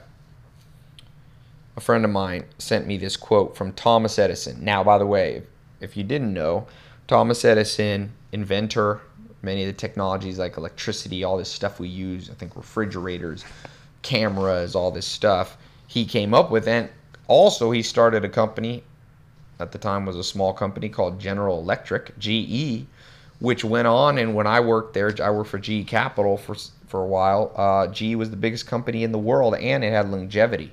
It was the only company still in business that started on the original Dow Jones Industrial uh, Index. So this man died one of the richest people in the world, but more importantly, he had positive impact on the world.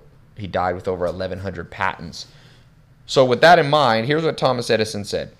I was wondering what would have happened to me if some fluent talker, some persuasive talker, had converted me to the theory of the eight hour day and convinced me that it was not fair to my fellow workers to put forth my best efforts. I'm glad that the eight hour day had not been invented when I was a young man.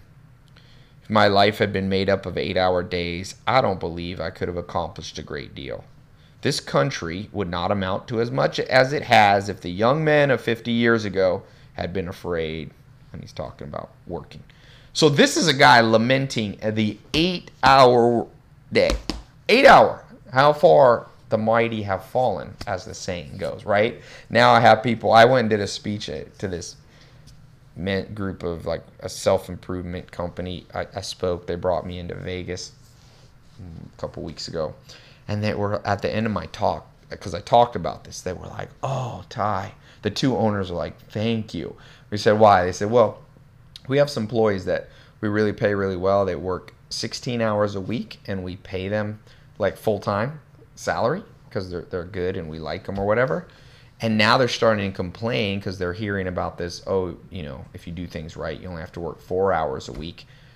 And they were complaining that they work 16 hours, you know, three hours a day. And they were like, well, how come we don't only work 30 minutes a day? And I came in and gave this speech, and it's not just my speech, it's it's examples. Elon Musk, impact. He's like, forget four hour work.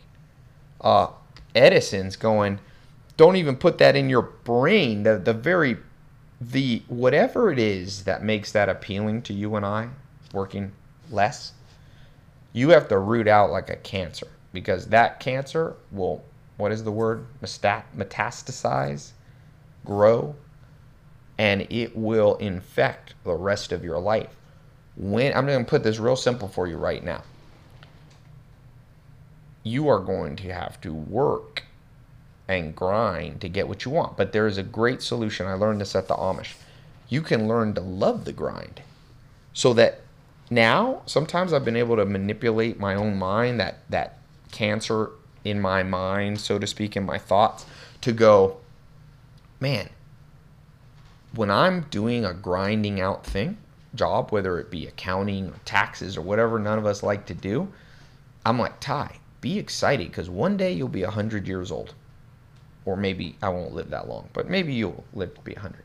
And you'll look back and you're like, man, I wish I had the energy to be able to even get up out of my bed and go into work and work eight hours. Don't be caught in the moment. You know, so many people are like, you got to learn to be in the moment. I'm like, no. In many ways, you have to learn to be out of the moment. And this is one of them. Learn to be thinking 50 years ahead and go, okay, well, uh, yeah, someone was asking me. They just broke up with their girlfriend. And they were like, What do you do? And I'm like, The answer's right here. You will have to grind it out. And there will be a day, and as painful as it seems now, if you can use your mind to, to project 50 years ahead, you'll be like, You know, it was the good old days? Those days when I was breaking up dating different girls. Man, I was alive back then. That's how I knew I was alive. The second you stop working and grinding it out, you're not alive, my friend. I don't know what you are, but I could tell you this. I was in New Zealand and I was on a farm and I was working and we were driving past this uh, this guy and he said, "You see that guy mowing the grass?" I said, "Yeah." You know, he said, "You know what's interesting about that guy? That guy won twenty million dollars in the lottery two years ago." And I said, Well, why is he mowing the grass? I was like, The guy got bored with life. He had no grind left. He didn't feel alive. He wanted to literally come mow the grass. So if you got everything you wanted right now, Allan Nation used to tell me, my mentor, Ty, be careful of making a million dollars before you're 30, man.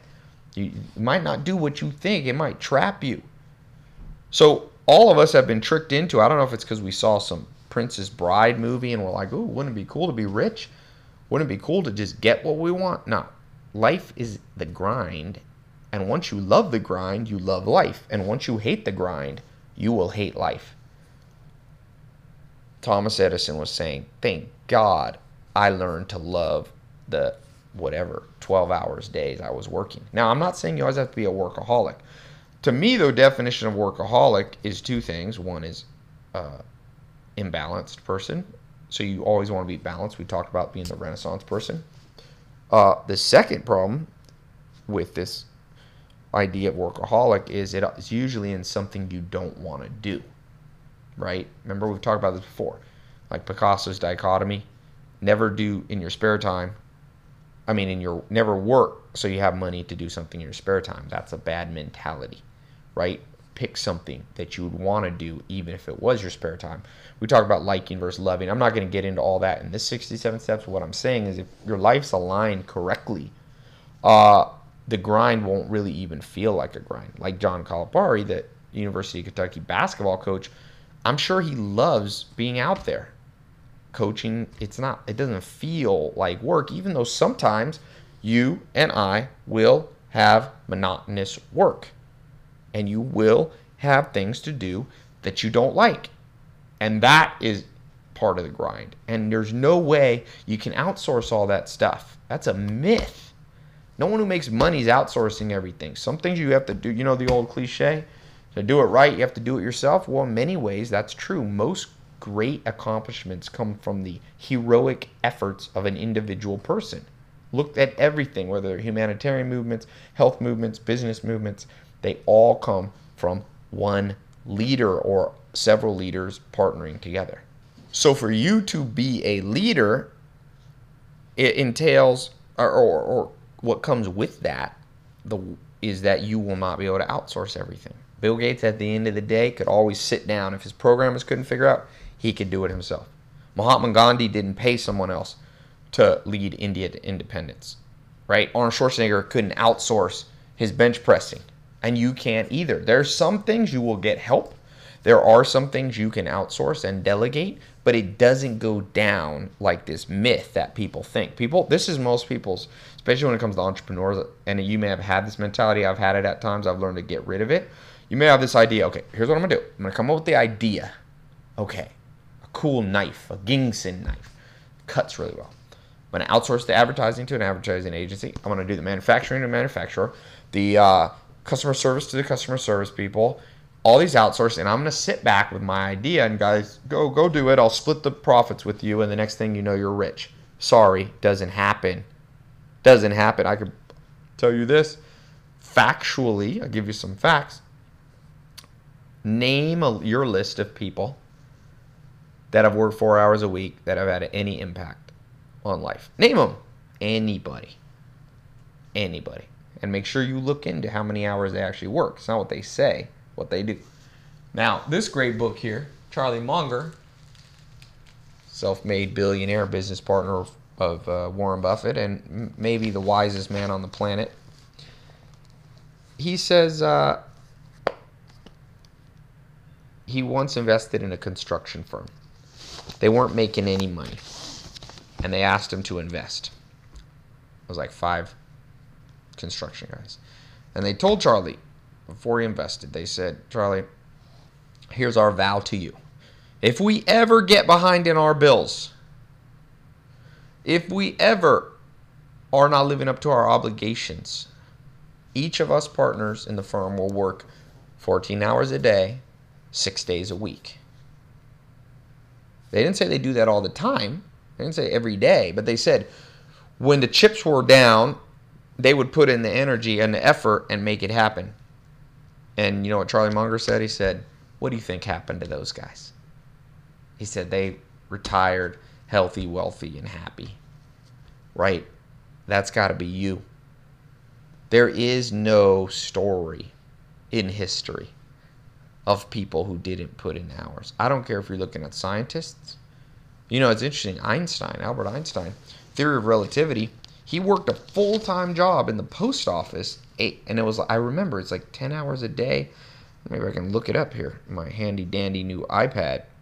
Uh, he worked eight hours a day, six days a week, and came up with the theory of relativity in his spare time, or while daydreaming and doing this.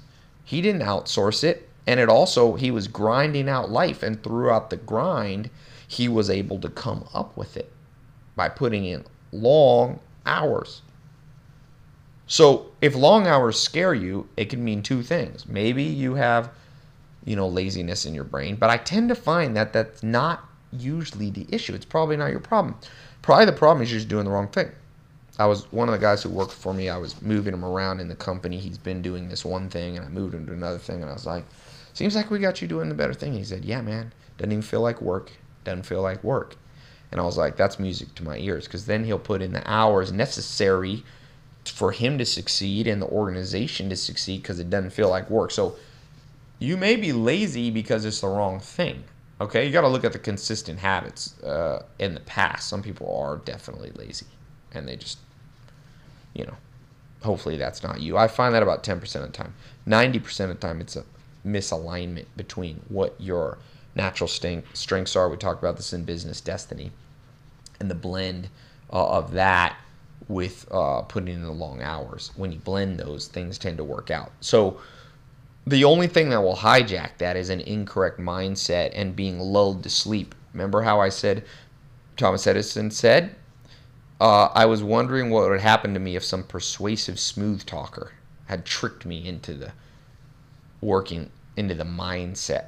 So the third thing that could be wrong number one you could be lazy. Number two you could be doing the wrong thing. Or third you could have been deceived. You could have allowed yourself. Remember everything is your fault but you can fix it. You may have been allowed yourself to be deceived by some smooth talkers that just tell you how oh in the modern world everything's going to go easy. No you wouldn't even want it to be easy because the hardwiring of our dna like Darwin, uh, Freud was asked, what will make us happy? And he said in German, it's like schaffen and Liebe or whatever, love and work. You need work to be happy.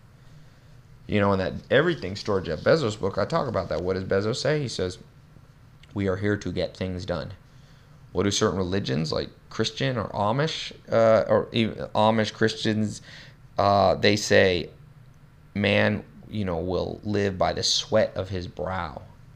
That's the original directive to us as humans. So I don't care if you're an atheist, there's there's an angle here that all roads are leading uh, to Rome here. Rome being you will put in the hours if you want to have any impact. If that bothers you, move around till you find something that doesn't bother you or untrick your mind.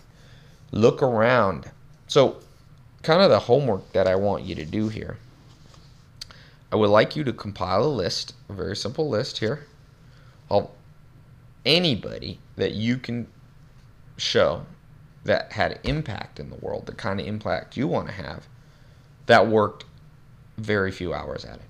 I just read Hillary Clinton's book about Bill Clinton, Obama. These are people working uh, incredible amount of hours, but they wouldn't trade anything. They wouldn't go back and do anything. I'm sure they would.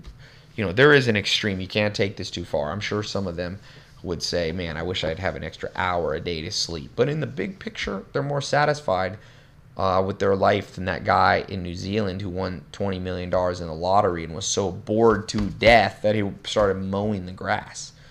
You know, Daniel Kahneman, I think he's the Nobel Prize winning guy that talks about happiness, what makes you happy. He says there's two types of happiness memory happiness and experiential in the moment happiness.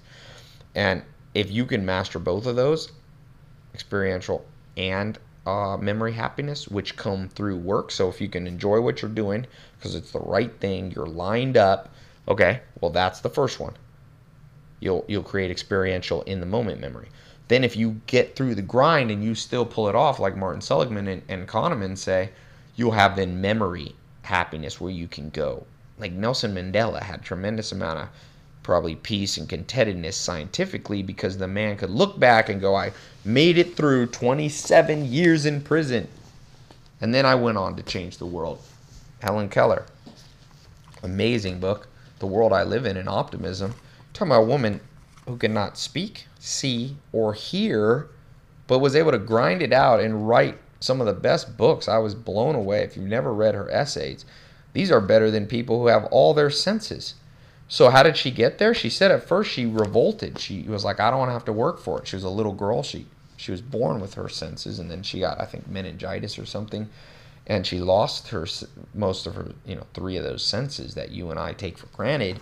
But yet she grinded it out, learned how to use braille, learned how to communicate, and the level of happiness she had. I'm telling you, it's happier than all the people right now laying on the beach. Uh, of the Bahamas drinking margaritas. There's no happiness there, not much. A little bit. You need a little bit of contrast. But do not be fooled by that. That's media fooling you. That's people trying to sell you stuff. Of course, people selling you luxury stuff. You see it in the movies, they make it look fun. But at the end of the day, you're going to spend most of your hours working in something, some occupation.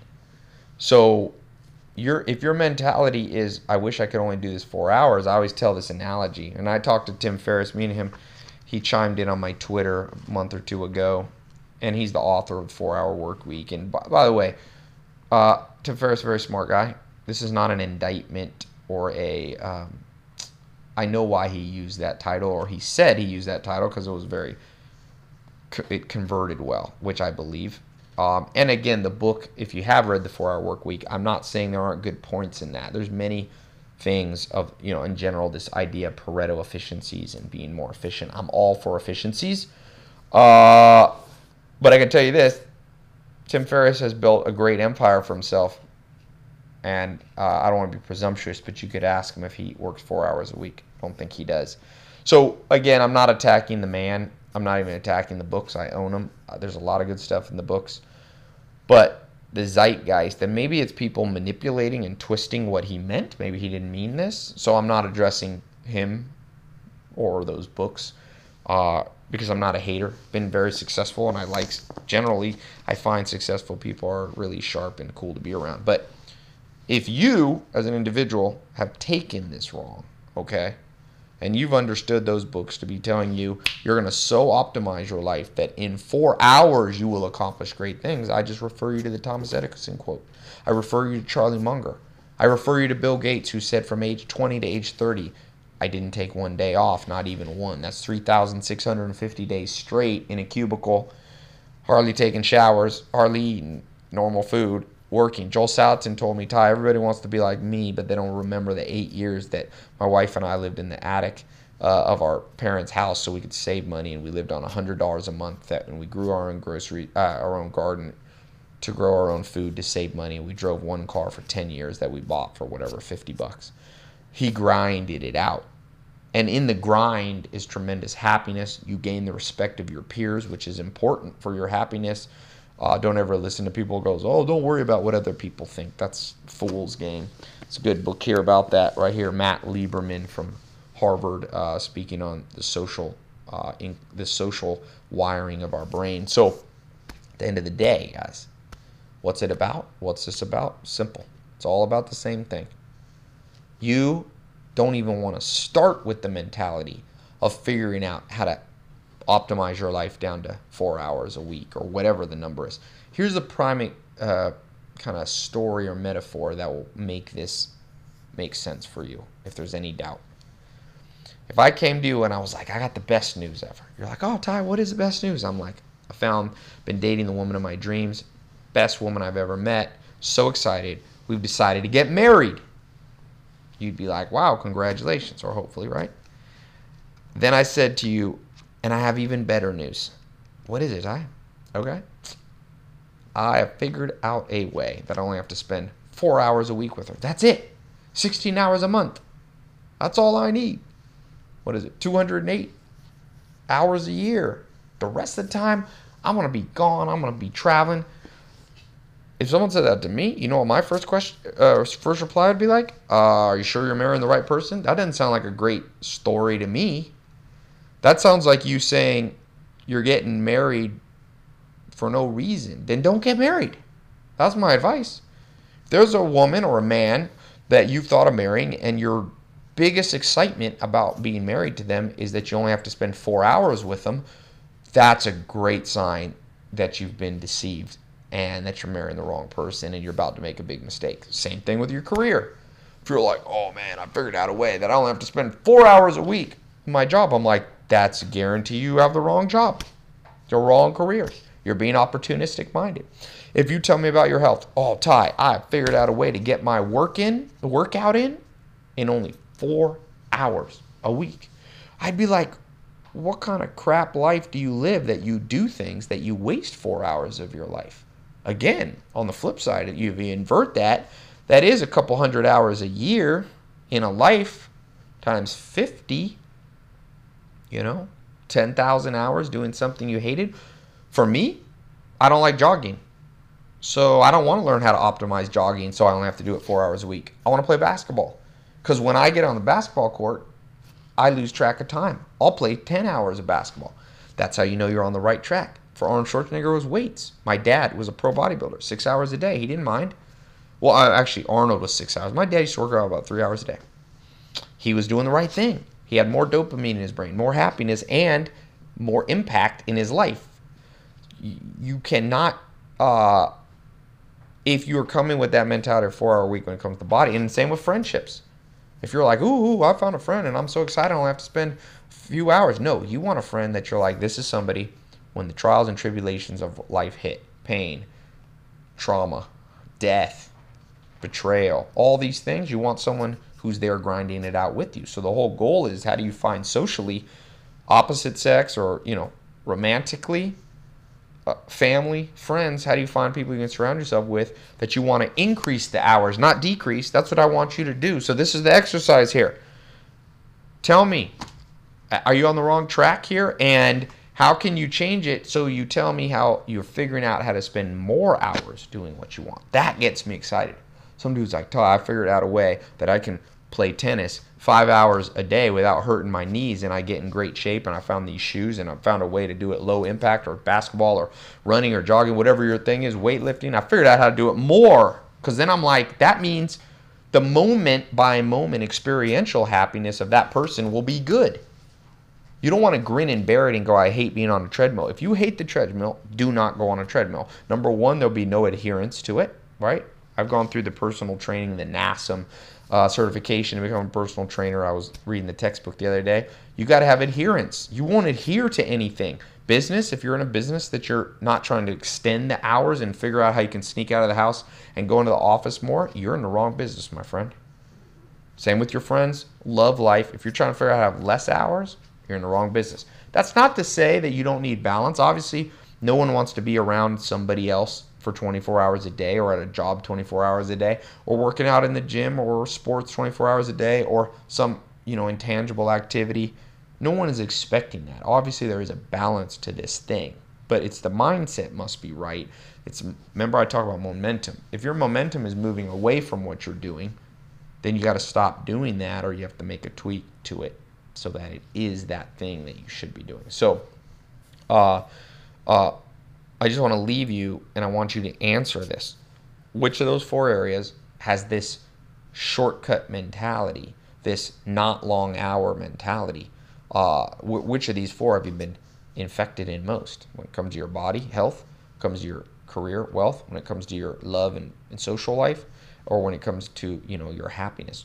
Which of these have you unintentionally probably sabotaged. And what's the simple solution? Pick your solution. For some of you, it is move, switch, right? Careers. Or maybe you stay in your career and you go after a different angle in the same career, a different promotion or a different product that you develop if you're an entrepreneur. If you're working out, maybe it's isolate the one thing that you hate and the other thing you would do more and more. Even with diet, eat a lot the same thing over and over that you like that's healthy. Why not? You don't have to keep branching out if you don't like tofu. Don't. Increase the experiential happiness and the memory happiness by becoming addicted in a positive sense to positive grinds. Okay? So, what can you do there? Happiness. If you don't like a charity and you're trying to do things not just for yourself, don't do that charity. What's the charitable work that you can do without worrying about the hours. That's really the point. What can you do when that clock just goes by and you don't even notice it? That's what you have to do as much as you can. There'll be some hours where you have some BS that you don't that you are watching the clock. Nobody loves doing their taxes. You're going to watch the clock and you're going to be tough enough to get through it, right? But remember what Edison said. Don't be sweet talked. Don't be persuaded. Don't be the sucker, right? When you don't know who the sucker is, you're the sucker in the room. I don't want you to be the sucker. So it's this one. This 67 steps is as easy as snapping your fingers, starting with one area that you bought into this lie and continuing to expand from there day by day until it'll all be gone. Hopefully in 67 days, some of you will need longer. All right. So leave that as a comment. Put it in your journal. Take a picture and scan it if you want. And I will see you on the next 67 steps.